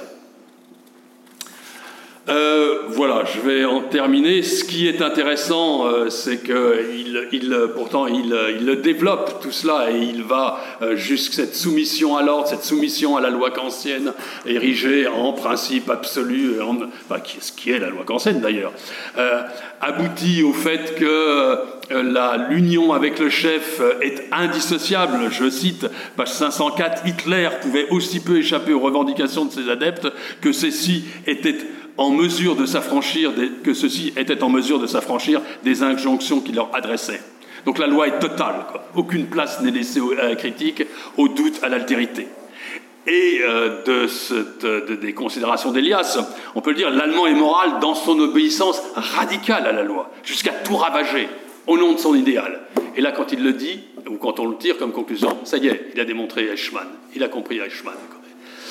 Euh, mais on a envie de dire pas davantage de place à la panique pas davantage chez l'allemand de place à la panique. Vous vous souvenez de la, c'est dans Psychologie des masses et Analyse du moi, quand Freud analyse l'amour constitutif de la masse, inhibé quant au but, l'amour, mais néanmoins la panique. Et finalement, la panique, c'est l'envers du décor. L'envers du décor, c'est-à-dire au moment où l'amour se renverse parce que le chef, il le dit, pourquoi est-ce que les, les, gens fichent le camp, les soldats fichent le camp sur le champ de bataille? C'est pas parce que l'ennemi est beaucoup plus fort, c'est souvent parce que le chef, lui, est parti, et parce que la tête euh, s'est taillée, si on peut dire. Alors du coup, euh, on, s'en va à, quatre pattes, enfin de toutes pattes, et euh, l'amour qu'on vouait au chef se transforme en une haine radicale. Et l'amour se transforme en la haine radicale. Et si le chef ne parvient pas à fournir les satisfactions, alors pour le coup, c'est la haine qui va, euh, pour, et pour plein de raisons, on peut développer, euh, voilà. Euh, et, il ne parle pas de la, panique, mais il souligne un fait qui est terrible sur la fin de son, de son analyse, c'est quand il souligne, mais je le disais au tout début, que les Allemands, alors même en avril et en mai 45, que tout était perdu, que le chef s'était débiné de la façon la plus lamentable, etc. Il, s'était suicidé, etc. Il s'est trouvé personne pour déclencher la haine. Il s'est trouvé, il y avait encore des déclarations d'amour. Et on a envie de dire, mais il ne le dit pas, mais ça, on le pressent, etc. Ça a continué après 45 ça a continué après 45. On n'a pas renversé les idoles euh, de, 33-45. On a laissé les juristes faire leur boulot, on a laissé les universitaires faire leur travail, on a laissé les autorités, etc. Il n'y a pas eu ce déclenchement de haine qu'on a pu voir ailleurs, qui est bon, la marque de l'inverse de l'amour, tout ce qu'on veut, etc. Voilà. Euh, j'en termine. J'ai été beaucoup trop long. J'en termine simplement comme une euh, invitation à la discussion. Il y a de nombreux ponts de cet ouvrage, c'est pour ça qu'il m'a tellement inspiré, moi, dans le manuscrit que je viens d'achever, sur euh, la Russie. Euh, il commence son ouvrage par. C'est très curieux, cette, très curieux, le début de cet ouvrage, il commence par euh, la rationalité absolue. Enfin, moi, je me suis dit, oh, bon, tiens, on va, entrer dans, cette discussion qui était fameuse dans les, au moment où il écrit, d'ailleurs, juste euh, la rationalité absolue, cette euh, conception qu'effectivement le, décideur a tous les éléments pour ne jamais se tromper, parce qu'il sait tout, etc. Et il commence finalement là-dessus en disant euh, la rationalité absolue, c'est le propre finalement euh, des, des, autocraties, des régimes totalitaires, mais c'est aussi ceux des démocraties, c'est aussi le défaut des démocraties, à preuve en 1900, après 1918 finalement, euh, pour autant effectivement que les nazis avaient un, comment dire, un programme totalement irrationnel, totalement incroyable les autres en face, les partis gauche, les partis de droite, enfin toute la bourgeoisie considérait de toute façon que c'était complètement stupide pour la simple raison que eux aussi se pensaient détenteurs de la rationalité absolue en considérant euh, que de toute façon c'était eux qui étaient les représentants de la civilisation, eux les représentants du progrès, et que les autres n'étaient que des imbéciles. Et il commence là en disant voilà, c'est le conflit, enfin il dit pas le conflit des rationalisations, hein, euh, des des, rationalités absolues, mais c'est ça finalement. Et donc là, ça m'a éclairé tout de suite sur, euh, sur Poutine. Effectivement, il fait preuve d'une, de la rationalité absolue. Il ne pouvait pas imaginer que effectivement, les Ukrainiens se défendent. Ça, ça lui a échappé. Il y a quelque chose qui lui a échappé, mais il y a beaucoup de choses qui lui ont échappé parce que, parce que il se pense dépositaire de la seule rationalité qui euh, vaille et de la seule civilisation qui vaille, à l'exclusion de toute autre. Mais on pourrait prendre aussi le même, la même dimension ou la même approche avec, avec l'Ouest, avec l'Ouest. Et on pourrait analyser beaucoup euh, dans notre rapport à Poutine, etc. Voilà, c'était ça. La deuxième question, évidemment, qui m'a beaucoup, euh, pas interrogé, euh, beaucoup questionné, c'est la, question de l'origine. Et du coup, à un moment, je me suis lancé dans, dans, un papier en me disant, allez, on va, commencer à faire une distinction des États en fonction de ceux qui sont contents de leur origine et ceux qui n'en sont pas contents. Alors c'est qui les pays qui, énoncent euh, finalement leur manque? Et qu'est-ce que ça conduit Qu'est-ce que ça conduit? Mais toutes les dictatures ne sont pas contentes de leur manque. Quoi. Enfin, sont insatisfaites de leur manque. Les démocraties sont plus heureuses, ou les Polonais sont... C'est autre chose. Euh, le troisième qui me paraît extrêmement... Enfin la France, Pologne, hein, pareil. Euh, troisième point qui me paraît extrêmement riche de, ce, texte, c'est toute la, réelle politique c'est toute la réelle politique. C'est-à-dire, en fait, euh, toute. Euh, on a un exemple, évidemment, unique avec Poutine, mais c'est le domaine de la force, quoi. C'est ce domaine de la force, c'est les institutions de la force, c'est la contrainte des sujets, forcés de n'être jamais citoyens, et cette contrainte, autocontrainte que l'on peut supposer extrêmement forte, mais là, bon, on peut discuter, mais des, des sujets, russes et dans l'histoire, et dans l'histoire. Et le euh, quatrième point qui m'a euh, paru très fort, c'est en parallèle ou en complément de cette euh, valorisation de la force, le mépris absolu du faible. Le mépris absolu du faible. Et du coup, cette absence totale de négociation, il n'y avait pas sur le, sur le, dans le nazisme, etc., il n'y a pas chez Poutine. Alors là, on peut le rapporter effectivement au soviétisme, où il n'y avait pas de négociation, ni au niveau professionnel, ni au niveau national. Au niveau professionnel, si jamais il y avait une grève, on réglait ça à coup de canon. Et puis national, on faisait rentrer les chars, etc. Il n'y avait pas d'idée, il n'y a pas idée du partenariat, il n'y a pas idée d'échange, il n'y a pas idée de la négociation. Il n'y a jamais rien eu de tel euh, dans le soviétisme. En cela, évidemment, Poutine est un héritier. Et puis la vision de l'avenir, enracinée dans une vision rétrograde et totalement irréelle, et c'est pour ça que ça m'intéresse tellement, euh, puisque je travaille sur l'hallucination. Et je reprends un terme et je terminerai dessus une phrase pardon, d'Elias et qui euh, mentionne Hitler, qui avait dit, euh, et là on a envie de dire, bon, on, va changer les, on va changer les pays, puis on, va, on est dans notre actualité, mais je conclus. Euh, donc Hitler, conquérons la Russie, mettons en esclavage ou éliminons la population autochtone, installons sur place des agriculteurs allemands, alors l'Allemagne euh, deviendra la plus grande nation d'Europe, peut-être du monde entier. Il y aura dans le futur 250 millions d'Allemands. Et Elias conclut, tel était le fantasme. Je vous remercie. Alors, déjà, l'œuvre d'Elias est, ample euh, et, compacte. tu, m'enrichis de, Freud, euh, avec laquelle je, pense Elias entretenait un dialogue évident, plus Max Weber. Alors Max Weber a été présent dans la vie d'Elias euh, depuis le début jusqu'à la fin. Et du coup, ça fait beaucoup. Mais euh, si, si, euh, parmi les différents fils que, je peux tirer, si je reprends notre discussion avec les sciences sociales et avec les historiens, alors, ce, qui est, ce qui est frappant dans, dans le dans le propos d'Elias, c'est qu'il se livre à une sorte d'exercice de, d'écriture téléologique contrôlée. Puisque, en fait, euh, il semble partir du nazisme et toi il remonte. Et du coup, il nous livre effectivement une, sorte de, vision de, l'histoire allemande à la lumière du nazisme. Alors, ça, je trouve que c'est intéressant en tant que tel. Je, pense que c'est juste inacceptable inacceptable pour les historiens, mais au même titre qu'ils n'acceptent pas euh, l'anachronisme, sauf quand il est contrôlé, Nicole Leroux, etc. Mais peut-être qu'on peut se livrer, justement comme Nicole Leroux parlait de, l'anachronisme contrôlé, peut-être qu'on peut se livrer aux exercices de téléologie comparée, euh, enfin euh, contrôlée. Et je, ne sais pas si c'est contrôlé chez lui ou pas, mais la question c'est de savoir ce que ça donne. Et, ce qui parvient à nous expliquer. Alors, l'une des. Euh, au, début de ton exposé, je, me suis souvenu de certaines phrases de Vidal Naquet. Comme Vidal Naquet c'est pas mal occupé de la.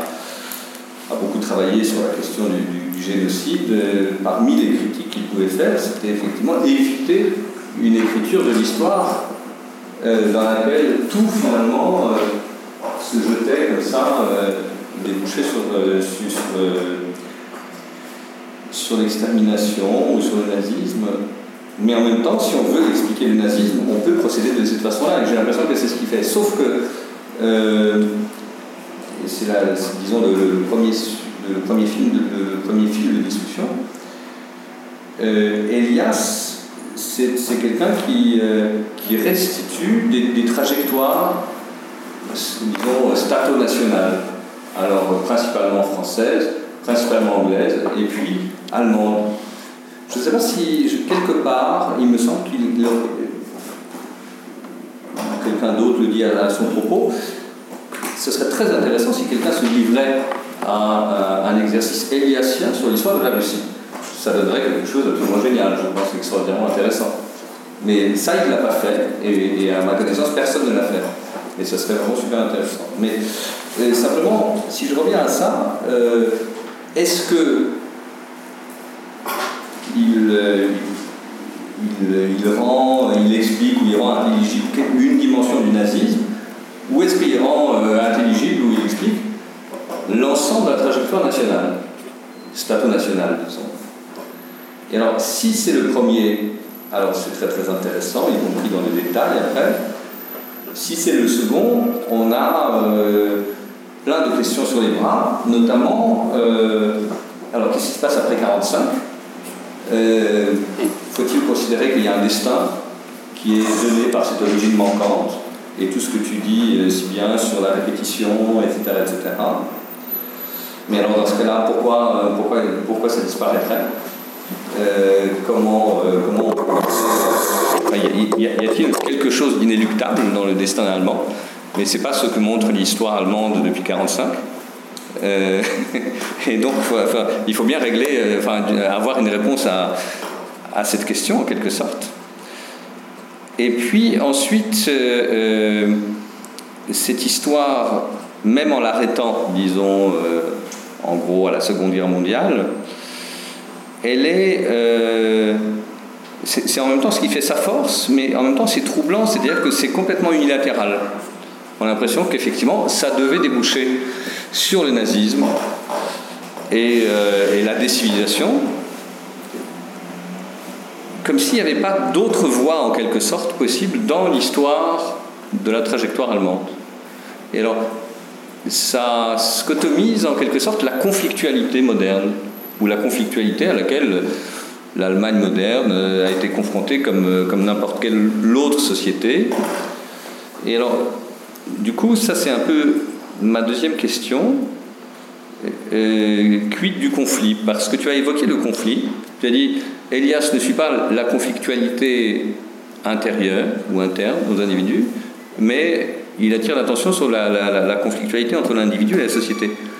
Mais est-ce que jamais il ne fait intervenir le fait que cette société, y compris à la veille du nazisme, et y compris était bien, bel et bien livrée à des, formes de, conflit. Il y avait bien différentes manières de penser, y compris la nation, y compris la citoyenneté, y compris le, pluralisme, y compris la liberté, etc., etc. Il n'y avait pas une seule conception allemande.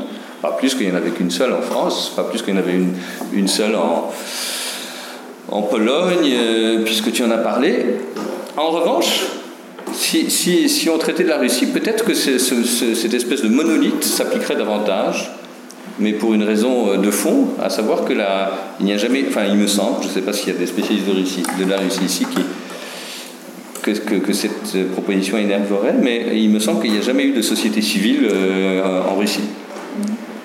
Et donc, euh, enfin, il y, a, il y, a, des amorces, etc., etc., et toc, à chaque fois, elles sont éradiquées. Donc là, effectivement, cette perspective monolithique euh, s'accorde mieux à la réalité russe, me semble-t-il, qu'à la réalité allemande. Parce que alors dans ce cas-là, euh, si, tu veux, qu'en est-il en gros euh, de, l'Allemagne qui nourrit nos bibliothèques? Enfin, qu'en est-il de l'Allemagne, du rationalisme critique allemand, de Cassirer, de Kant, et de, tant d'autres, et de Karl Jaspers. Enfin, c'était pas peanuts, ça, dans la, dans la société allemande. C'était quand même une orientation forte, dont Elias est en quelque sorte aussi le dépositaire à sa manière. Ça, c'est, voilà, pour, euh, pour commencer. Je réponds au tour ou comme vous voulez Je pense que l'intérêt de cet ouvrage, enfin, c'est ça que j'ai lu euh, dans, dans l'ouvrage d'Elias, c'est. Euh, le premier point, c'est sa question. C'est pourquoi un homme, qui est un peu la question de, de, Arendt, sauf qu'elle a répondu différemment, elle. Mais comment se fait-il qu'un homme en soit tenu et arrive à obéir de cette manière-là, par-delà toute, euh, par toute raison? Et comment un homme a-t-il pu euh, voilà, tuer et être un assassin de cette manière-là, euh, aussi bureaucratiquement et techniquement? Le deuxième point, c'est qu'en fait, ce, à quoi il se livre, euh, c'est pas, euh, comment dire, c'est pour ça qu'il est tellement original, moi je trouve ce texte dans la pensée de, Elias, c'est pas la civilisation des mœurs, quoi, c'est pas un objet historique, enfin si c'est un objet historique, mais c'est pas une période, c'est pas, etc.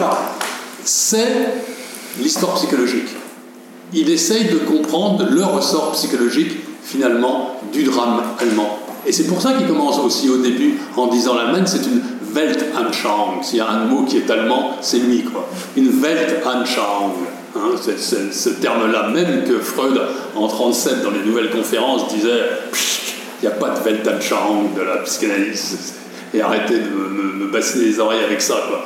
Et lui, il dit l'histoire allemande, c'est une Weltanschauung. Et ce qui est tellement intéressant dans son analyse, c'est que c'est pas une représentation culturelle qui se promène, etc., mais c'est qui lie ensemble, c'est ce que j'ai essayé de montrer, les euh, traditions mentales avec les productions culturelles et les associations et les institutions. Voilà, c'est ça. Et la Weltanschauung, il est. Voilà, c'est pas seulement une vision du monde, c'est une vision du monde portée par des institutions, et c'est pour ça qu'il il insiste beaucoup sur le, sur, sur le domaine de la force. Euh, alors, l'Allemagne après 45. Ben, L'Allemagne après 45, elle n'existe pas, elle n'existe pas, c'est peut-être la solution. non, non, non, ce que je veux dire, c'est Stundenull. Hein, Stundenull en allemand, c'est 1945, 8 mai, c'est fini, terminé, on n'en parle plus. Il y a des zones d'occupation, hein, soviétische Besatzungszone, la zone, la zone d'occupation soviétique, française, etc. Il n'y a plus d'Allemagne, il faut attendre 3 ans pour la voir réapparaître sous la figure de la, de la République fédérale.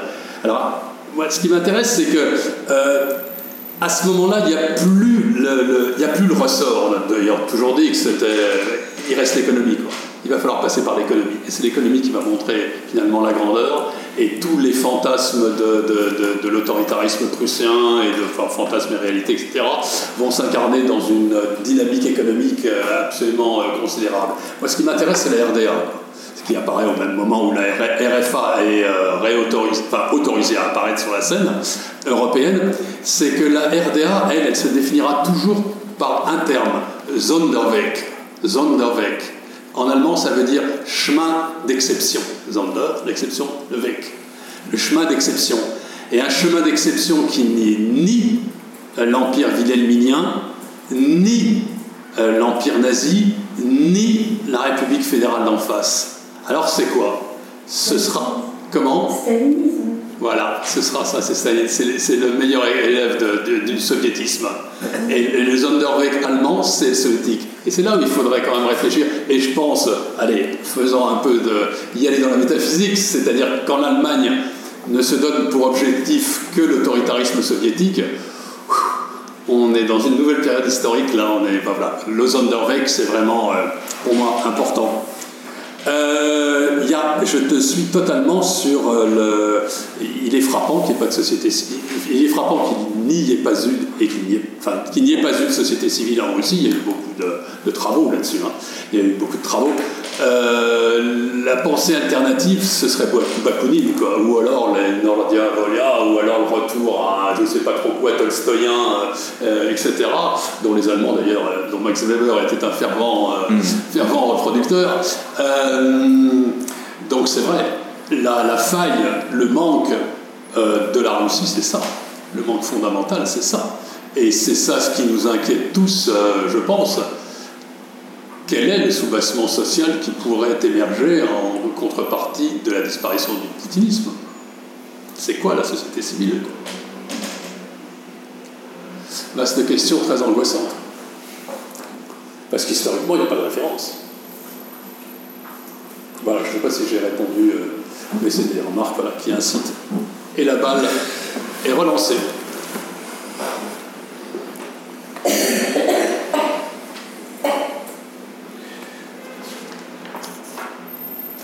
J'ai une remarque alors dans ce cas-là à propos de, à partir de d'Arendt, la comparaison.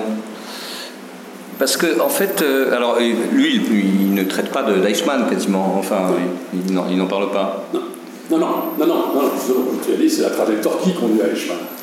Et Eichmann, c'est pas, non, il n'existe pas. Mais il y a quelque chose qui est, qui est, commun, je pense, sur le fond, mais justement qui, qui, est un peu troublant par rapport à l'histoire allemande pour des tas de raisons. C'est que euh, euh, dans ce texte d'Elias, de, de, de, il, il y a plein de remarques sur le nationalisme. Et notamment, il dit un certain moment le système de croyance nationale socialiste avec sa mince pellicule de pseudo-scientificité recouvrant un mythe nationaliste barbare primitif mythe nationaliste barbare primitif. Alors là, je suis d'accord, c'est étonnant qu'il ne parle pas, euh, il n'érotise pas les relations. S'il y a bien un lieu dans lequel ça s'érotise, c'est le nationalisme.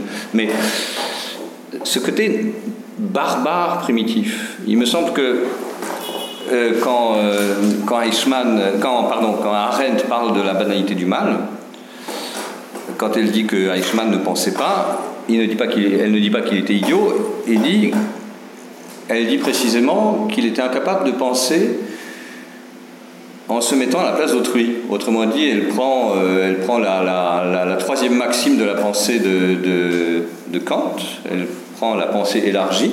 Elle dit Eichmann était capable de penser de manière conséquente, etc. Il n'était pas tellement capable de penser par lui-même, mais en tout cas de manière conséquente, oui. Mais en revanche, il était absolument incapable de penser en se mettant à la place d'autrui. Mais ça, c'est une définition de la barbarie. C'est très exactement, je pense, la définition de la barbarie telle qu'elle nous accompagne depuis Montaigne jusqu'à Lévi-Strauss. C'est quelqu'un qui, est incapable de décentrement. Et alors, ce qui est étonnant, c'est qu'il y a ça, à l'évidence, euh, qui traverse ses intuitions, enfin ses, ses, ses, analyses à lui, qui est au cœur de l'analyse d'Arendt. C'est là présent euh, dans le nationalisme allemand, dans le nazisme, à l'évidence.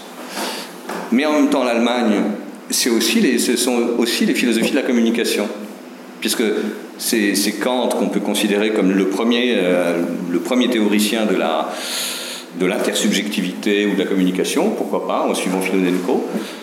C'est Jaspers, alors là, c'est bien une philosophie de la communication. Hein.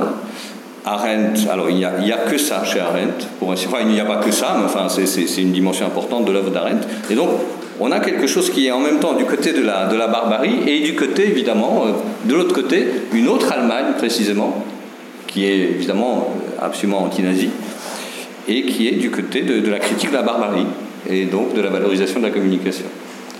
Mais euh, justement, alors ça, du coup, ça, ça, ne peut pas trouver place, en quelque sorte, dans sa, dans sa vision. Mais encore une fois, l'avantage de cette vision, c'est qu'elle est unilatérale, donc on ne va pas la critiquer au nom de parce qu'elle est unilatérale. Mais en même temps, on sait très bien que l'Allemagne, ce n'est pas que ça. Et Jaspers disait à sa femme, l'Allemagne, c'est moi. C'est pas eux, c'est pas les nazis, c'est moi. Et il intitule son ouvrage Les Allemands. Voilà. Oui, c'est ça. Ouais. Les Allemands. Il aurait pu prendre la civilisation. Oui, bien sûr. Voilà. Les Allemands. Mais de, de, ta remarque précédente, enfin, euh, vision téléologique, c'est très frappant et c'est gênant. Effectivement, quand on se donne le but qu'il faut démontrer, on y arrive. Et il y arrive exceptionnellement. Donc, euh, tu as tous les droits de dire, bah oui, mais il y a toute une partie qui n'est pas là, quoi. Il y a toute une partie. Et c'est vrai qu'il y a une nécessité propre interne au texte qui fait que tout est dans le sens de on arrive à, on arrive à la catastrophe. Tout, tout, le procès qui est instruit est de la catastrophe. C'est pour ça qu'il est, terriblement tenu ce texte. Il est, euh, rien n'échappe. Il n'y a, a, pas les signes, il n'y a pas de Kant. Pas... Ouais, on se dirait ah, ben, les Allemands, quand même, c'est plus reposant. Quoi. Non, non, il n'est pas reposant du tout le texte. Ça va à la catastrophe. C'est ça. Ouais. Et en même temps, avec ce côté presque fromien. J ai, j ai... Non, mais il ne parle pas de pollution de Mars, c'est toi qui l'as dit. Ah, ah oui. il, il, il... Ah, ça, c'est un. Quand je l'ai eu refermé. Ça, ça doit beaucoup te déranger. Ah oui, oui. Ah oui, ça, je me dis, c'est quand même curieux, quand même, qu'on écrive ce qu'il a écrit tellement remarquablement, il a une telle connaissance. Pourquoi a-t-il évacué la catégorie, quoi hmm. Il aurait pu conclure quoi dessus, il aurait pu conclure. Ou alors il n'a pas envie de conclure que l'Allemagne c'est la puissance mort de l'Europe. Peut-être. Peut-être.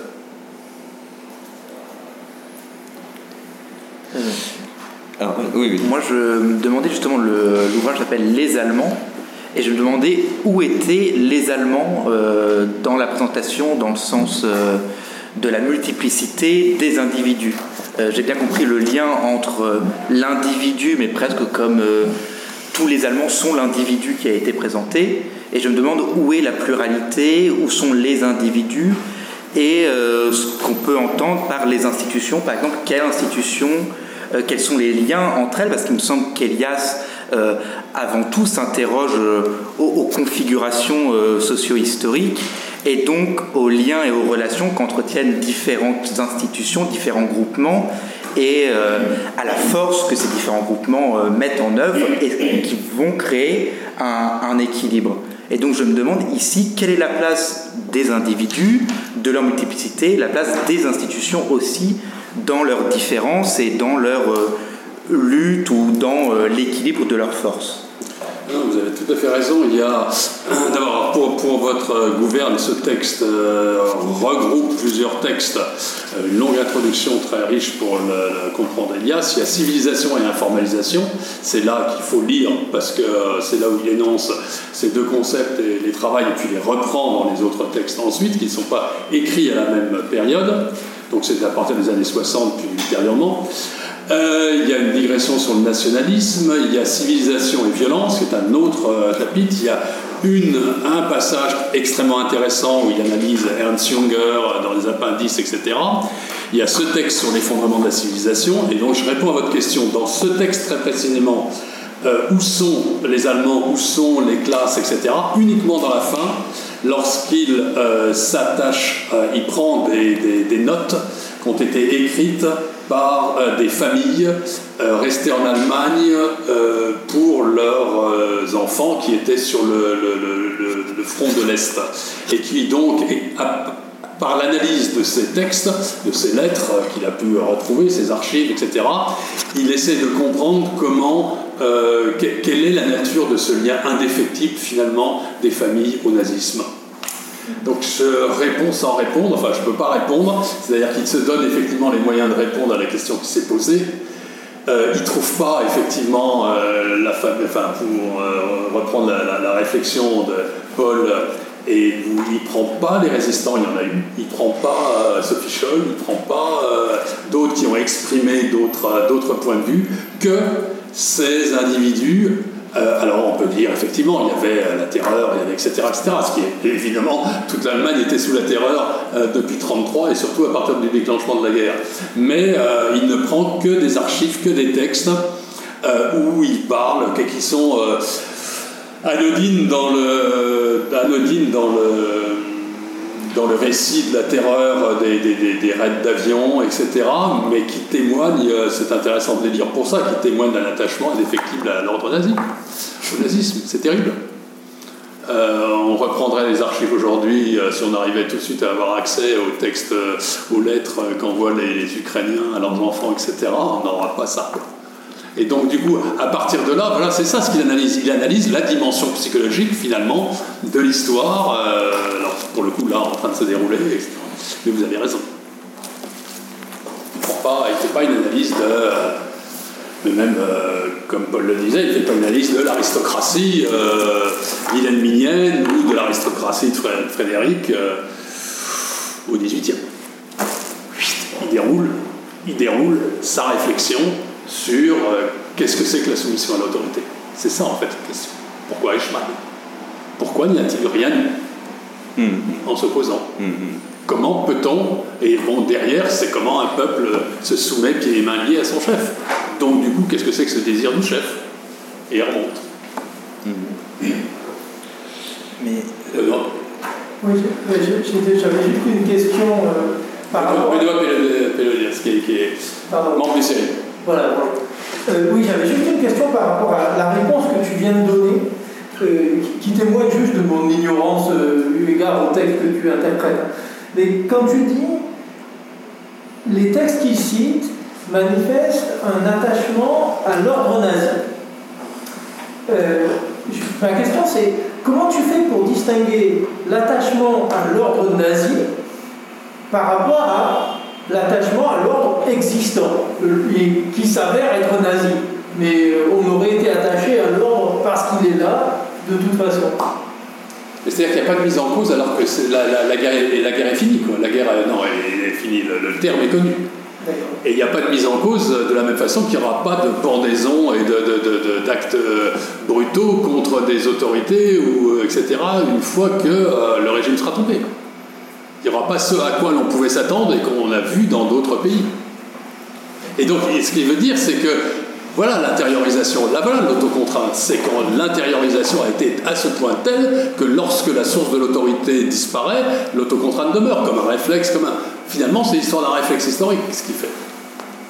Mais est-ce que ce manque de remise en cause ou ce manque de violence qu'on a pu le voir dans d'autres pays, euh, etc., est bien lié à une psychologie allemande, à quelque chose d'enfoui dans les Allemands, ou plus, euh, là c'est peut-être le sociologue qui parle, mais dans une configuration sociale qui va empêcher ce surgissement et de la remise en cause du régime et de la violence. Tout à fait. C'est exactement le deuxième branche de ce que vous dites. C'est-à-dire qu'effectivement, l'autocontrainte se comprend par les, euh, la contrainte exercée par les institutions sur le moi en exigeant l'identification à ce qu'il n'a pas produit et qu'il est contraint de faire sien.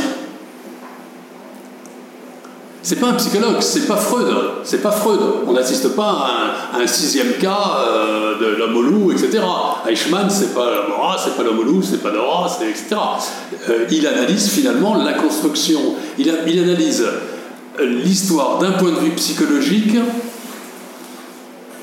qui est articulation d'un projet. Il n'y a pas de culturalisme, quoi, je veux dire, parce que dans votre première remarque, euh, on sent est-ce qu'il nous fait du culturellement? Pas du tout. Il nous dit pas les Allemands c'est ça. Il nous dit la production d'institutions de la force euh, articulée à un sentiment d'un manque, laisse qu'on, enfin, etc., etc. Je ne refais pas toute la démonstration, nous conduit à ce qu'on a vu. Mais encore une fois, la, la remarque de Paul est juste.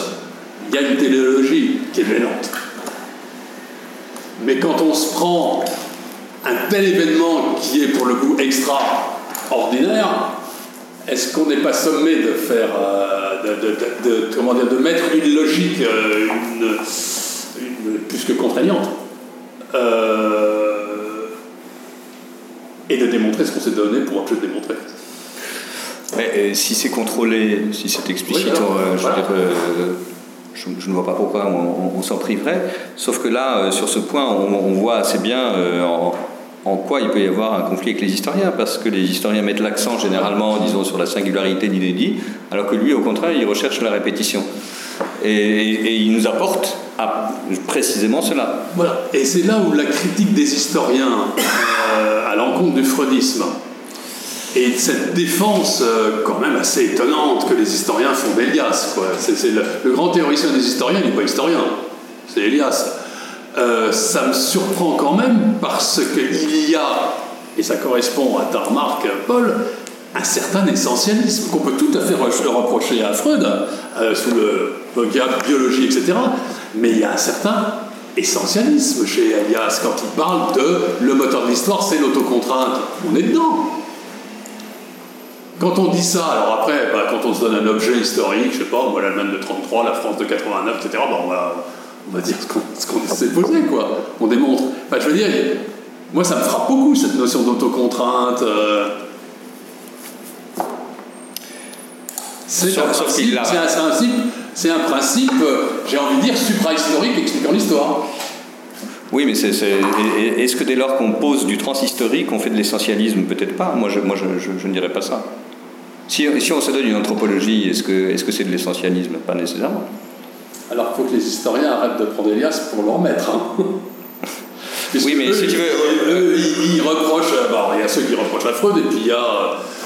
là, pour le coup, on n'est pas dans la démonstration historique avec Elias. D'ailleurs, j'ai jamais, enfin, compris pourquoi les historiens sont tellement fous de lui, mais bon. Bah, parce que. Euh, enfin, euh, parce que, bah, par exemple, par rapport à, la, remarque, là, la, question, on, voit bien, euh, on, voit bien le doute, je crois. Hein, euh, je, dirais, est-ce que euh, n'y a-t-il pas quelque chose que tu as précisé toi-même en parlant de Geist est-ce, qu'il y a, est-ce que à l'arrivée, euh, Elias ne restitue pas un Geist allemand, un Geist français, euh, État, société de, de, cours, euh, société de mœurs, etc. rapport de classe particulier, Grande-Bretagne, un autre Geist. Quel historien oserait parler de Geist? Les philosophes? Oui. Non, mais personne n'en parle. Mais, alors pourquoi les historiens prennent, considèrent que Elias est leur maître à penser? Ah bah parce que je pense qu'il ne s'intéresse pas au Geist, mais il regarde dans le détail de quelle façon les trajectoires, parce qu'il restitue de la durée par rapport au sociologue, il leur apporte quand même la durée, c'est un sociologue qui est intéressé par la durée, même la, longue durée je crois, et donc le, euh, ils vont chercher les, trajectoires singulières, mais euh, ils ne prennent pas nécessairement à l'arrivée quelque chose qui serait constitué, qui serait comme un Geist allemand, un Geist... Euh, et anglais, etc., etc. Mais si tu veux, par rapport à ce que, tu, viens de dire sur l'autocontrainte, euh, le processus de civilisation chez, chez Elias, euh, notamment l'adoucissement des mœurs, etc., a à voir très largement avec l'institution de l'État, avec la centralisation. Oui, mais alors là, du coup, on a une invention, une institution, euh, je veux dire, on a autre chose qu'un Geist. Et, on, a, on a une institution qui, par exemple, euh, dans le cas de la France, euh, répond quasiment à des exigences fonctionnelles. Il s'agissait de dépasser euh, la crise de la féodalité, l'émiettement des pouvoirs, etc. Donc là, du coup, on échappe à ce qu'on pourrait, disons, appeler assez rapidement l'essentialisme. Mais par rapport à ça, justement, là, là j'ai Juste un extrait euh, que, que, je vous lis. Pour le meilleur et pour le pire, et je reviens au nationalisme, pour le meilleur et pour le pire, la fierté nationale et le respect du soi national n'ont jamais atteint chez les Allemands un degré de stabilité équivalent à celui des peuples comme les Britanniques et les Français. Mais quelle est la grande différence entre, euh, entre les Allemands, les, Britanniques et les Français? Bah, C'est l'État. Dans un cas, euh, il y a une, une stabilité très très remarquable, une durée très très... Enfin, du, l'État, la stabilité des frontières, etc. dans l'histoire, ça c'est exceptionnel, aussi bien en Angleterre qu'en France. Et s'il y a bien quelque chose qui, qui, est défaillant en Allemagne, c'est l'État. Et là, du coup, on revient effectivement à la question de la centralisation politique, qui n'est pas du tout anecdotique. Parce que je pense que si, si on n'a pas d'État, euh, si on ne se définit pas par rapport à des frontières, on se définit par rapport à la culture et à l'identité. Et le nationalisme, évidemment, est nourri de ça. Dans ce cas-là, c'est nous et les autres. Et on revient là de nouveau euh, à des, notions euh, qu'on pourrait appeler, enfin, relevant de la barbarie. Euh, Donc, moi, je trouve qu'il y a une cohérence exceptionnelle chez lui, en fait. À commencer par la question initiale de 39, qui, à laquelle il donne une réponse 20 ans plus, 25 ans plus tard. C'est ça. C'est sûr, il y a une mm. question qui se prolonge, etc. Non, non, c'est un très grand historien, sociologue de l'histoire. Voilà. Mais si, on mais, le Geist, me semble-t-il, c'est une notion ni sociologique ni historique. C'est une notion par excellence philosophique. ce sont les philosophes qui l'ont traité tellement bien. Bah après, oui, enfin. Et par ailleurs, peut-être que le, le Geist évacue pour les historiens euh, le matérialisme, causalité. Euh, matériel. Voilà, matériel qui des discussions qui peut-être des problématiques entre les historiens et euh, les liens finalement. C'est ce, ce gars, c'est une espèce de d'explication causale sans cause euh, matérielle, sans, sans, cause historique, et où tu bah, une cause philosophique. Mais est-ce que. Enfin, vas-y, vas-y. Non, moi je me demande si c'est ça, c'est pas tout simplement la dimension weberienne d'Elias. Il prend euh, la question du sens au sérieux, et à l'arrivée, ça donne quelque chose comme euh, un système de signification. Parce que le Geist, ce n'est rien d'autre que ça. Puisque, après tout, euh, dans l'appellation allemande des, sciences sociales, c'est les Geistes Wissenschaften. Donc. Oui, mais le Geist, dont il parle, c'est le Geist hegelien. Le, le Geist hegelien, c'est-à-dire la forme la plus achevée euh, institutionnelle qu'est l'État, comme tu l'as dit. Et dans l'Allemagne et dans la philosophie hegelienne, le Geist, c'est l'État. C'est celui qui, effectivement, subsume, dépasse euh, toutes les autres formes de la communauté, de la société, de la famille, etc., pour s'achever euh, dans, euh, dans la forme allemande. Oui, mais tu es sûr Et on n'est pas très loin de Weber aussi. Ouais, oui, mais est-ce que. Parce qu'avant Hegel, dans ce cas-là, il y a, y a Herder. Oui, oui. Il y a le Volksgeist. Voilà. Et donc c'était une, une manière de penser la culture. Oui, mais La culture est quasi le, le- le- le- caractère national. Et ça, on ça. retrouve ça. bien quelque chose de cet ordre-là chez Elias. oui, oui. Sans, disons, la philosophie de l'histoire hegelienne. Parce que si l'on le compare avec euh, l'approche freudienne, c'est typiquement l'approche qu'écarte ou qu'aurait écarté Freud. Ouais. C'est typiquement ça qu'il écarte et dont il ne veut pas entendre parler. C'est effectivement ce qu'il appelait la métaphysique, quoi. Quelque chose qui serait le premier moteur, qui serait. euh, le- voilà. Et qui serait. euh, bon, rapidement dit, ça se promènerait en dehors des individus, etc. etc. Et la, comment dire, la discipline de Freud, c'est de s'en tenir à l'individu. Mais parce qu'il observe que les sociétés témoignent de pathologies qui peuvent être rapportées à ce que lui, il a éprouvé comme médecin, etc., il fait le saut. Il fait le saut, mais il fait le saut avec beaucoup, beaucoup de, hein, de prévention. Et il parle, il parle d'analogie. hein.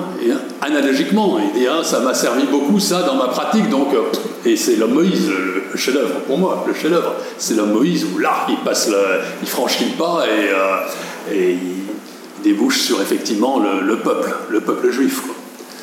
Euh, donc je trouve que l'un n'est pas soupçonnable de métaphysique, tandis que le Geist, ça l'est quand même. Oui, mais enfin, est-ce que par exemple une structure culturelle euh, serait considérée euh, enfin, comme métaphysique? Est-ce que l'œuvre de Lévi-Strauss euh, serait métaphysique? Non. Non. Tu recules devant ça. Non, non, non, je recule, je me dis que ça fait. ça- la, la discussion va être euh, longue. Finalement, on, problème de l'essentialisation que vous avez tout à l'heure, autant le zeitgeist Geist ou euh, la notion d'ambiance que du Rosel va, va saisir, c'est là où l'historien accepte cette notion-là, c'est quand elle est fugace, quand elle est historiquement proche et contrôlée, on trouve cette notion de, de contrôle, mais dès lors qu'en fait c'est un Geist qui s'étend dans la durée comme Elias, c'est là où on, a, on soupçonne l'essentialisation et qui, qui fait problème, euh, fait problème à l'historien. Et avec ce paradoxe que les historiens considèrent qu'Elias est leur référence théorique, quoi, je veux dire. Ah, aujourd'hui, c'est quand même étonnant. Hein, les historiens, enfin, ça fait euh, déjà un moment, mais euh, s'il y en a un qui est pris en référence, c'est lui. Au dépend de Freud. Et là, je fais référence à un ouvrage particulier, quoi, qui est vraiment. euh, trouve que Freud, il n'y a pas grand chose à prendre et il faut tout conserver d'Elias. Bon.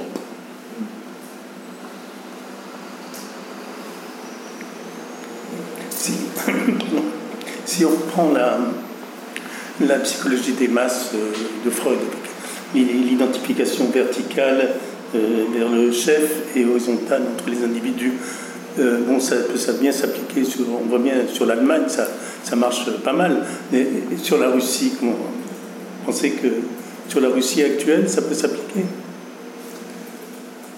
Ben, la Russie, on n'a pas les. Enfin, Paul peut répondre, mais on n'a pas. Je pense que ça s'applique complètement.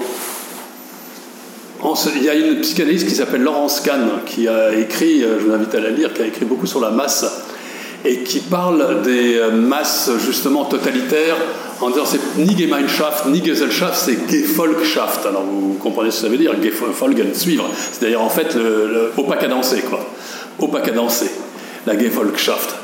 Euh, je pense que quand on regarde les, les- les masses, pour le coup, russes, euh, j'ai en tête euh, ce qui s'est passé devant le... Enfin, je sais plus, c'était au Kremlin, enfin non, devant le, le Kremlin, quand il a annoncé, quand il a fait sa fête, là, le soir où il a déclaré les quatre provinces euh, parties intégrées maintenant, du, intégrantes et intégrées du, de, Ah, de la Russie. chaman. Voilà, chaman, chaman, le fameux chaman.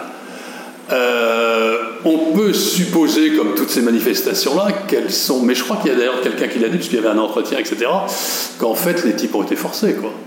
Payer. Payer une grande partie. Comme, voilà. Ils ont fait venir des, des bus, des, c'est sûr. Est-ce que ça change fondamentalement votre question quoi? Je, Vous voyez ce que je veux dire? Non, ce que je non, non, non. C'est qu'on a l'impression que les choses se délitent un peu dans, entre les individus. On ne voit pas très bien comment il y a une, une, identification entre les individus en ce moment. C'est en Russie, en Russie. Ouais. Ouais, on voit peu, pas. Chacun, chacun pour soi, on essaye de prendre. Est-ce qu'on a les informations pour dire dans un sens ou dans un autre? C'est ça le problème. Est-ce qu'on a les infos? Je compare là ce qui s'est passé avec, euh, avec comment dire, euh, le 6 janvier 21 au Capitole, à Washington. Là, on a l'actualisation de ce qui était potentiellement une masse. On avait un réseau, on a des réseaux, on a etc., Internet, tout ce qu'on veut, etc. Et puis le 6 janvier, on, on est estomaqué tous devant notre télévision, on regarde et on voit la masse. En fait, finalement, l'actualisation de ce qui circulait sur les réseaux, Quanon, euh, hein, Proud Boys, euh, Ostruc, euh, enfin tous les, les, les imbéciles, excusez-moi, euh, qui s'échangent les pires choses sur les pires choses, etc. Euh, on l'a, euh, tout à coup, on a l'émotion devant nous euh, qui, qui, prend forme et qui, et qui se déclenche dans quelque chose qui ressemble à la barbarie. Quoi. Et là, on a le chef qui, qui soigne d'amour, il coule d'amour, etc. Et eux, ils coulent partout, etc. et ils s'aiment. Et ils s'aiment, et tout ça se tient à peu près debout et, et part à l'assaut, etc. on n'a pas ça avec la masse russe. Ah, quand ils se mettent à chanter, quand ils se mettent tous au pack à danser, euh... bon, on n'a pas l'information. On ne sait pas finalement ce que. Parce qu'on sait ce que, ce que pensent les, les, Proud Boys et les gens du Capitole, mais là, on ne sait pas. Mais est-ce que les Russes, il me semble dans ce que vous venez de dire, que euh, la relation c'est chef-masse, et que la masse, ou masse-chef, et que euh, la masse se forme aussi par ses relations entre elles et sa relation au chef. C'est ça. Mais est-ce que le peuple russe a des relations entre eux et une relation au chef? Il me semble que euh, la Russie, vous l'avez dit, que le régime poutinien est un régime de contrainte. Alors oui, il y a une contrainte forte qui est exercée, mais aussi un incroyable laisser-faire dans différentes sphères de la vie publique russe.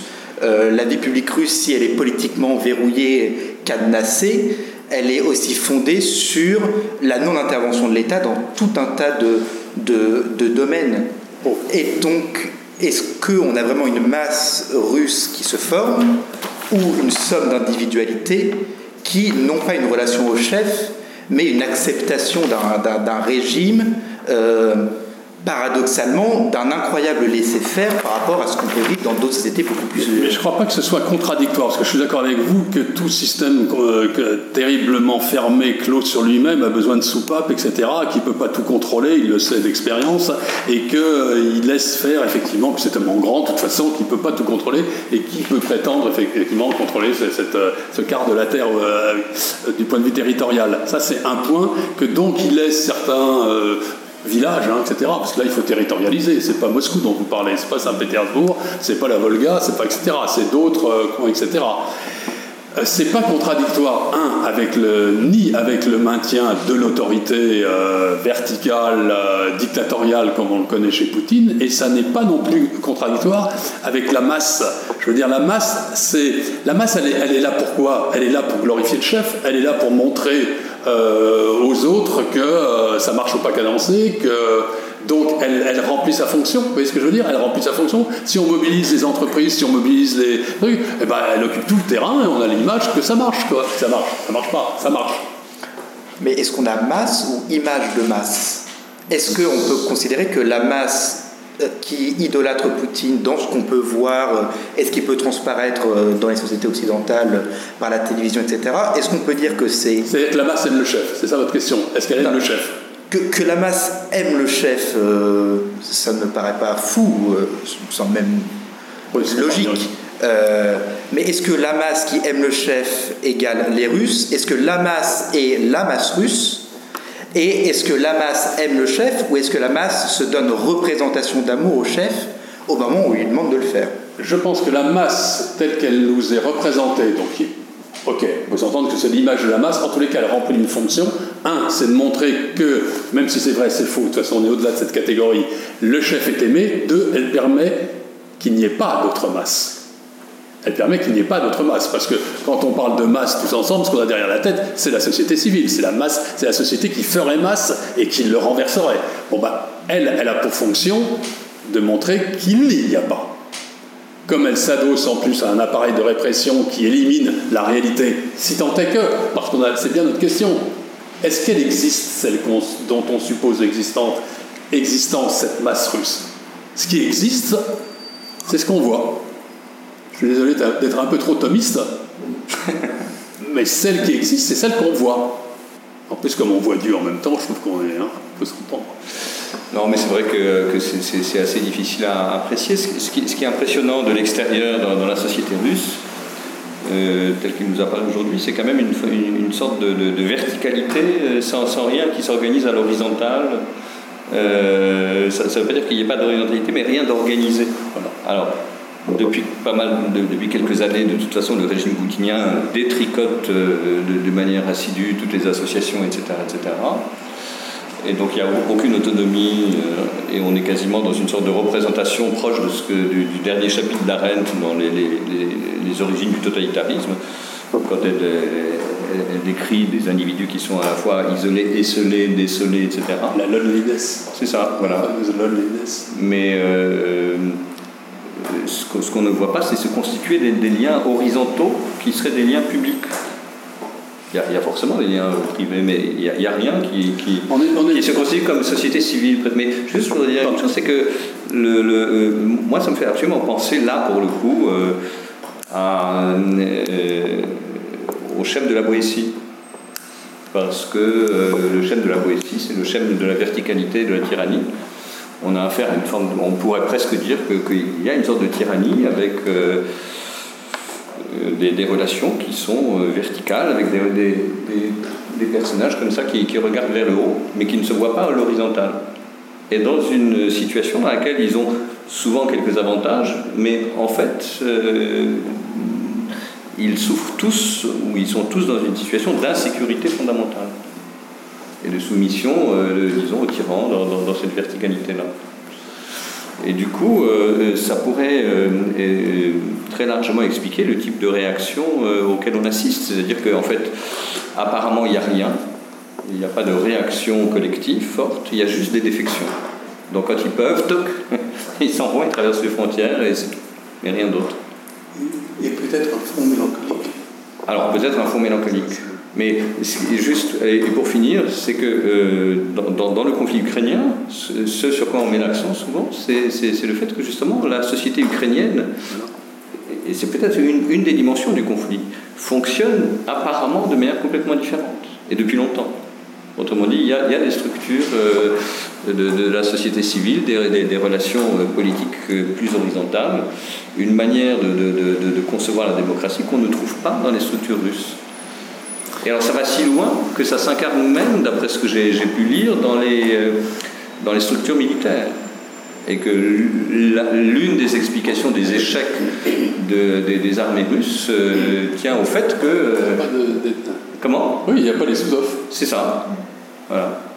Alors que de, l'autre côté, les Ukrainiens prennent l'initiative à tous les, tous les échelons, etc. C'est impressionnant, je trouve. Et je pense que si on... non, mais ce que tu dis, je, je suis tout à fait d'accord.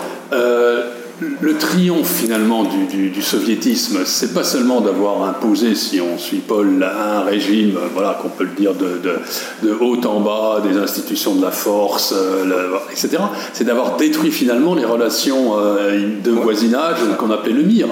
S'il y avait le MIR, comme qui existait avant 1917, ces communautés, les fameuses Gemeinschaft de, de Weber, euh, qui étaient des, des, bassins de ressources locaux, familiaux, qui étaient des alternatives et qui permettaient finalement de supporter le tsarisme au-delà du fait que euh, probablement ils étaient euh, beaucoup étaient, je sais pas, j'en sais rien du tout, s'ils adoraient le, petit père des peuples. Mais ce qui est à mettre au crédit, enfin de façon très négative, de, du stalinisme, c'est d'avoir détruit ça en même temps. Et donc il n'y a pas. Il n'y a pas. Et quelles sont les alternatives euh, possibles en matière organisationnelle? On ne les voit pas. Quels sont les. Euh, euh, pour répondre tout à l'heure, tu disais il n'y a, pas dans l'histoire de, de, pensée de la société civile. Oui, les pensées de la société civile ou de l'alternative à la, au tsarisme, à l'autocratie, etc., c'était Bakounine. C'est-à-dire la bombe. Ça vous, ça vous fait pas une grosse institution, ça, derrière. Mais on n'a pas la structure État-société civile. Voilà. Et euh, tout, tout, tout, ce qu'on dit, de l'éloge de la force, etc., et tout ce que tu as dit d'ailleurs sur l'Allemagne, euh, le, culte de la force, etc., ce sont quand même des, des, valeurs qui sont des, quasiment des valeurs aristocratiques. Et, et, pas du tout des, des valeurs égalitaires, euh, modernes et étatiques. Il me semble. Voilà. Puis l'Allemagne l'articulait effectivement, euh, comme euh, enfin, rapidement dit, euh, toute la structure sociale, l'aristocratie, la bourgeoisie, la classe ouvrière, etc., ça se fonde sur les, qualifications et ça se fonde sur la capacité industrielle, etc. En ce qui concerne, voilà. Même ça, en Russie, on se demande où est la capacité industrielle, où sont, voilà, sauf pour l'armement, sauf pour le secteur, le secteur privilégié. Encore que, maintenant, Benoît, tu pourrais nous, nous renseigner, mais c'est pas, on n'a pas la preuve qu'il soit très compétent. Hein. en termes de compétences, ben, en, termes, de compétences, il y a problème.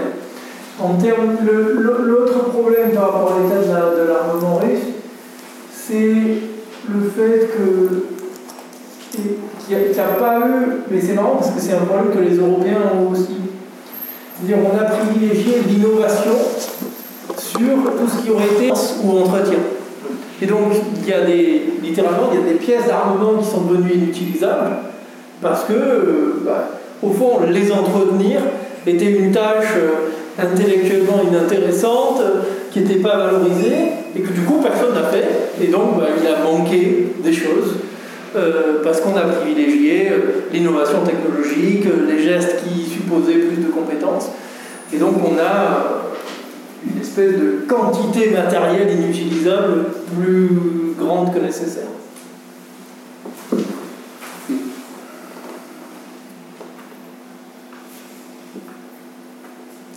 On clôt? À moins qu'il y ait encore une question? Je veux bien poser une question.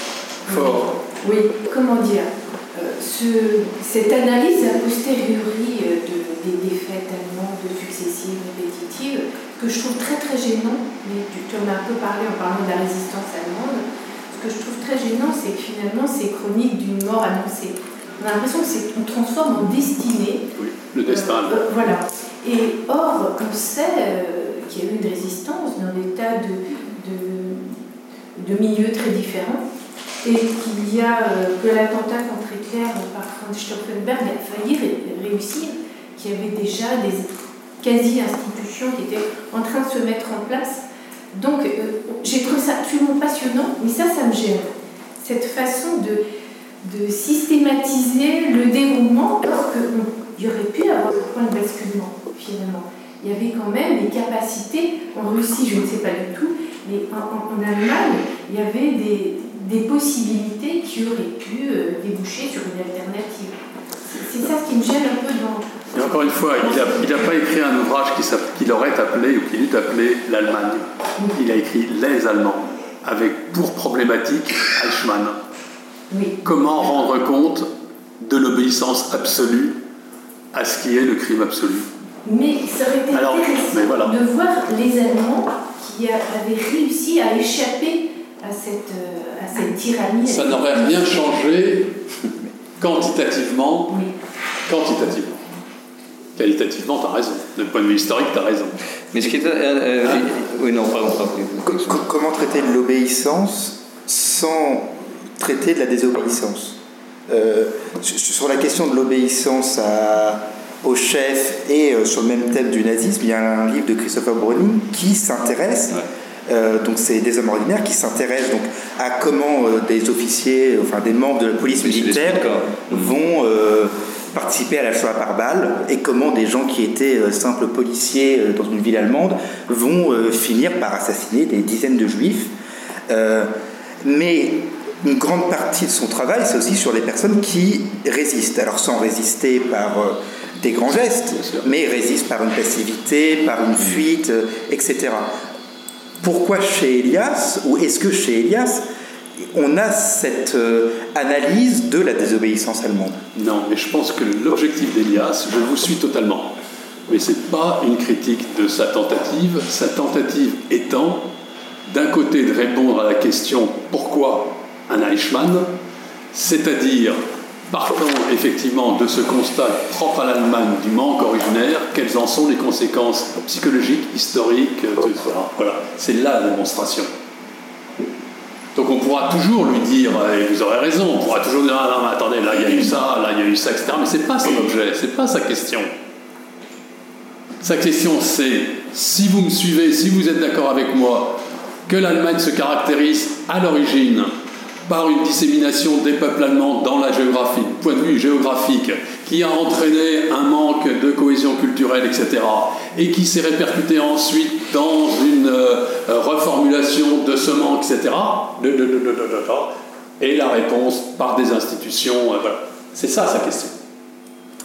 Donc voilà, on adopte son point de vue, on ne l'adopte pas.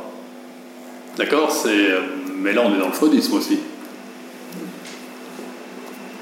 on rentre, on rentre pas. Tu as fait une remarque euh, intéressante, mais je, pense qu'il nous faudrait beaucoup plus de temps. Tu, as soupçonné qu'il n'y ait pas eu de castration en Allemagne. Alors est-ce que tu le mets en, lien avec l'absence de l'État? À coup sûr. D'accord. À coup sûr. À coup sûr. Hmm. Mais là, je tire peut-être un peu trop euh, Elias Verfon. J'admettrai la critique. Non, je pense que c'est en affinité avec son, propos par ailleurs. Oui. Il me semble. C'est la première fois, en tous les cas, mais je ne suis pas un spécialiste d'Elias. J'en ai simplement lu, comme euh, chacun, euh, les œuvres principales. Euh, c'est la première fois que je vois la pathologie allemande, la névrose allemande, articulée à tous ces concepts que j'ai énoncés. Je les enfin voilà, il, le dit, quoi. Et à plusieurs reprises. Donc c'est bien ça, si il a bien compris quand même que l'esprit du meurtre qui anime, euh, voilà, s'enracine dans la psychologie euh, défaillante. Hum, hum, hum. Ou dans l'origine, et dans l'origine défaillante. Alors il y a une question qu'on pourra reprendre là aussi parce que c'est plus là, hein, mais euh, c'est que c'est la question des croyances parce qu'il il insiste beaucoup, Elias, pour dire justement qu'il y a une véritable adhésion, il y a des véritables croyances que que les uns et les autres n'ont pas suffisamment pris au sérieux, etc. etc. Et je trouve que ça, c'est une dimension intéressante, euh, y compris euh, dans nos discussions comparées sur la Russie, parce que je ne vois pas beaucoup de croyances en Russie aujourd'hui. Euh, les, gens semblent effrayés, mais ils n'ont pas l'air de croire énormément dès, qu'ils ont le bon.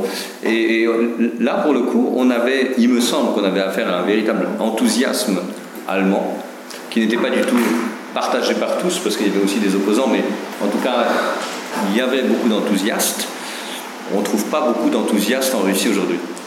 Il y avait alors là on rentre dans l'histoire, il y avait beaucoup d'enthousiastes en 1933 et plus exactement en septembre 32. À partir de janvier 33, quand il accède au pouvoir, il y en a déjà beaucoup moins.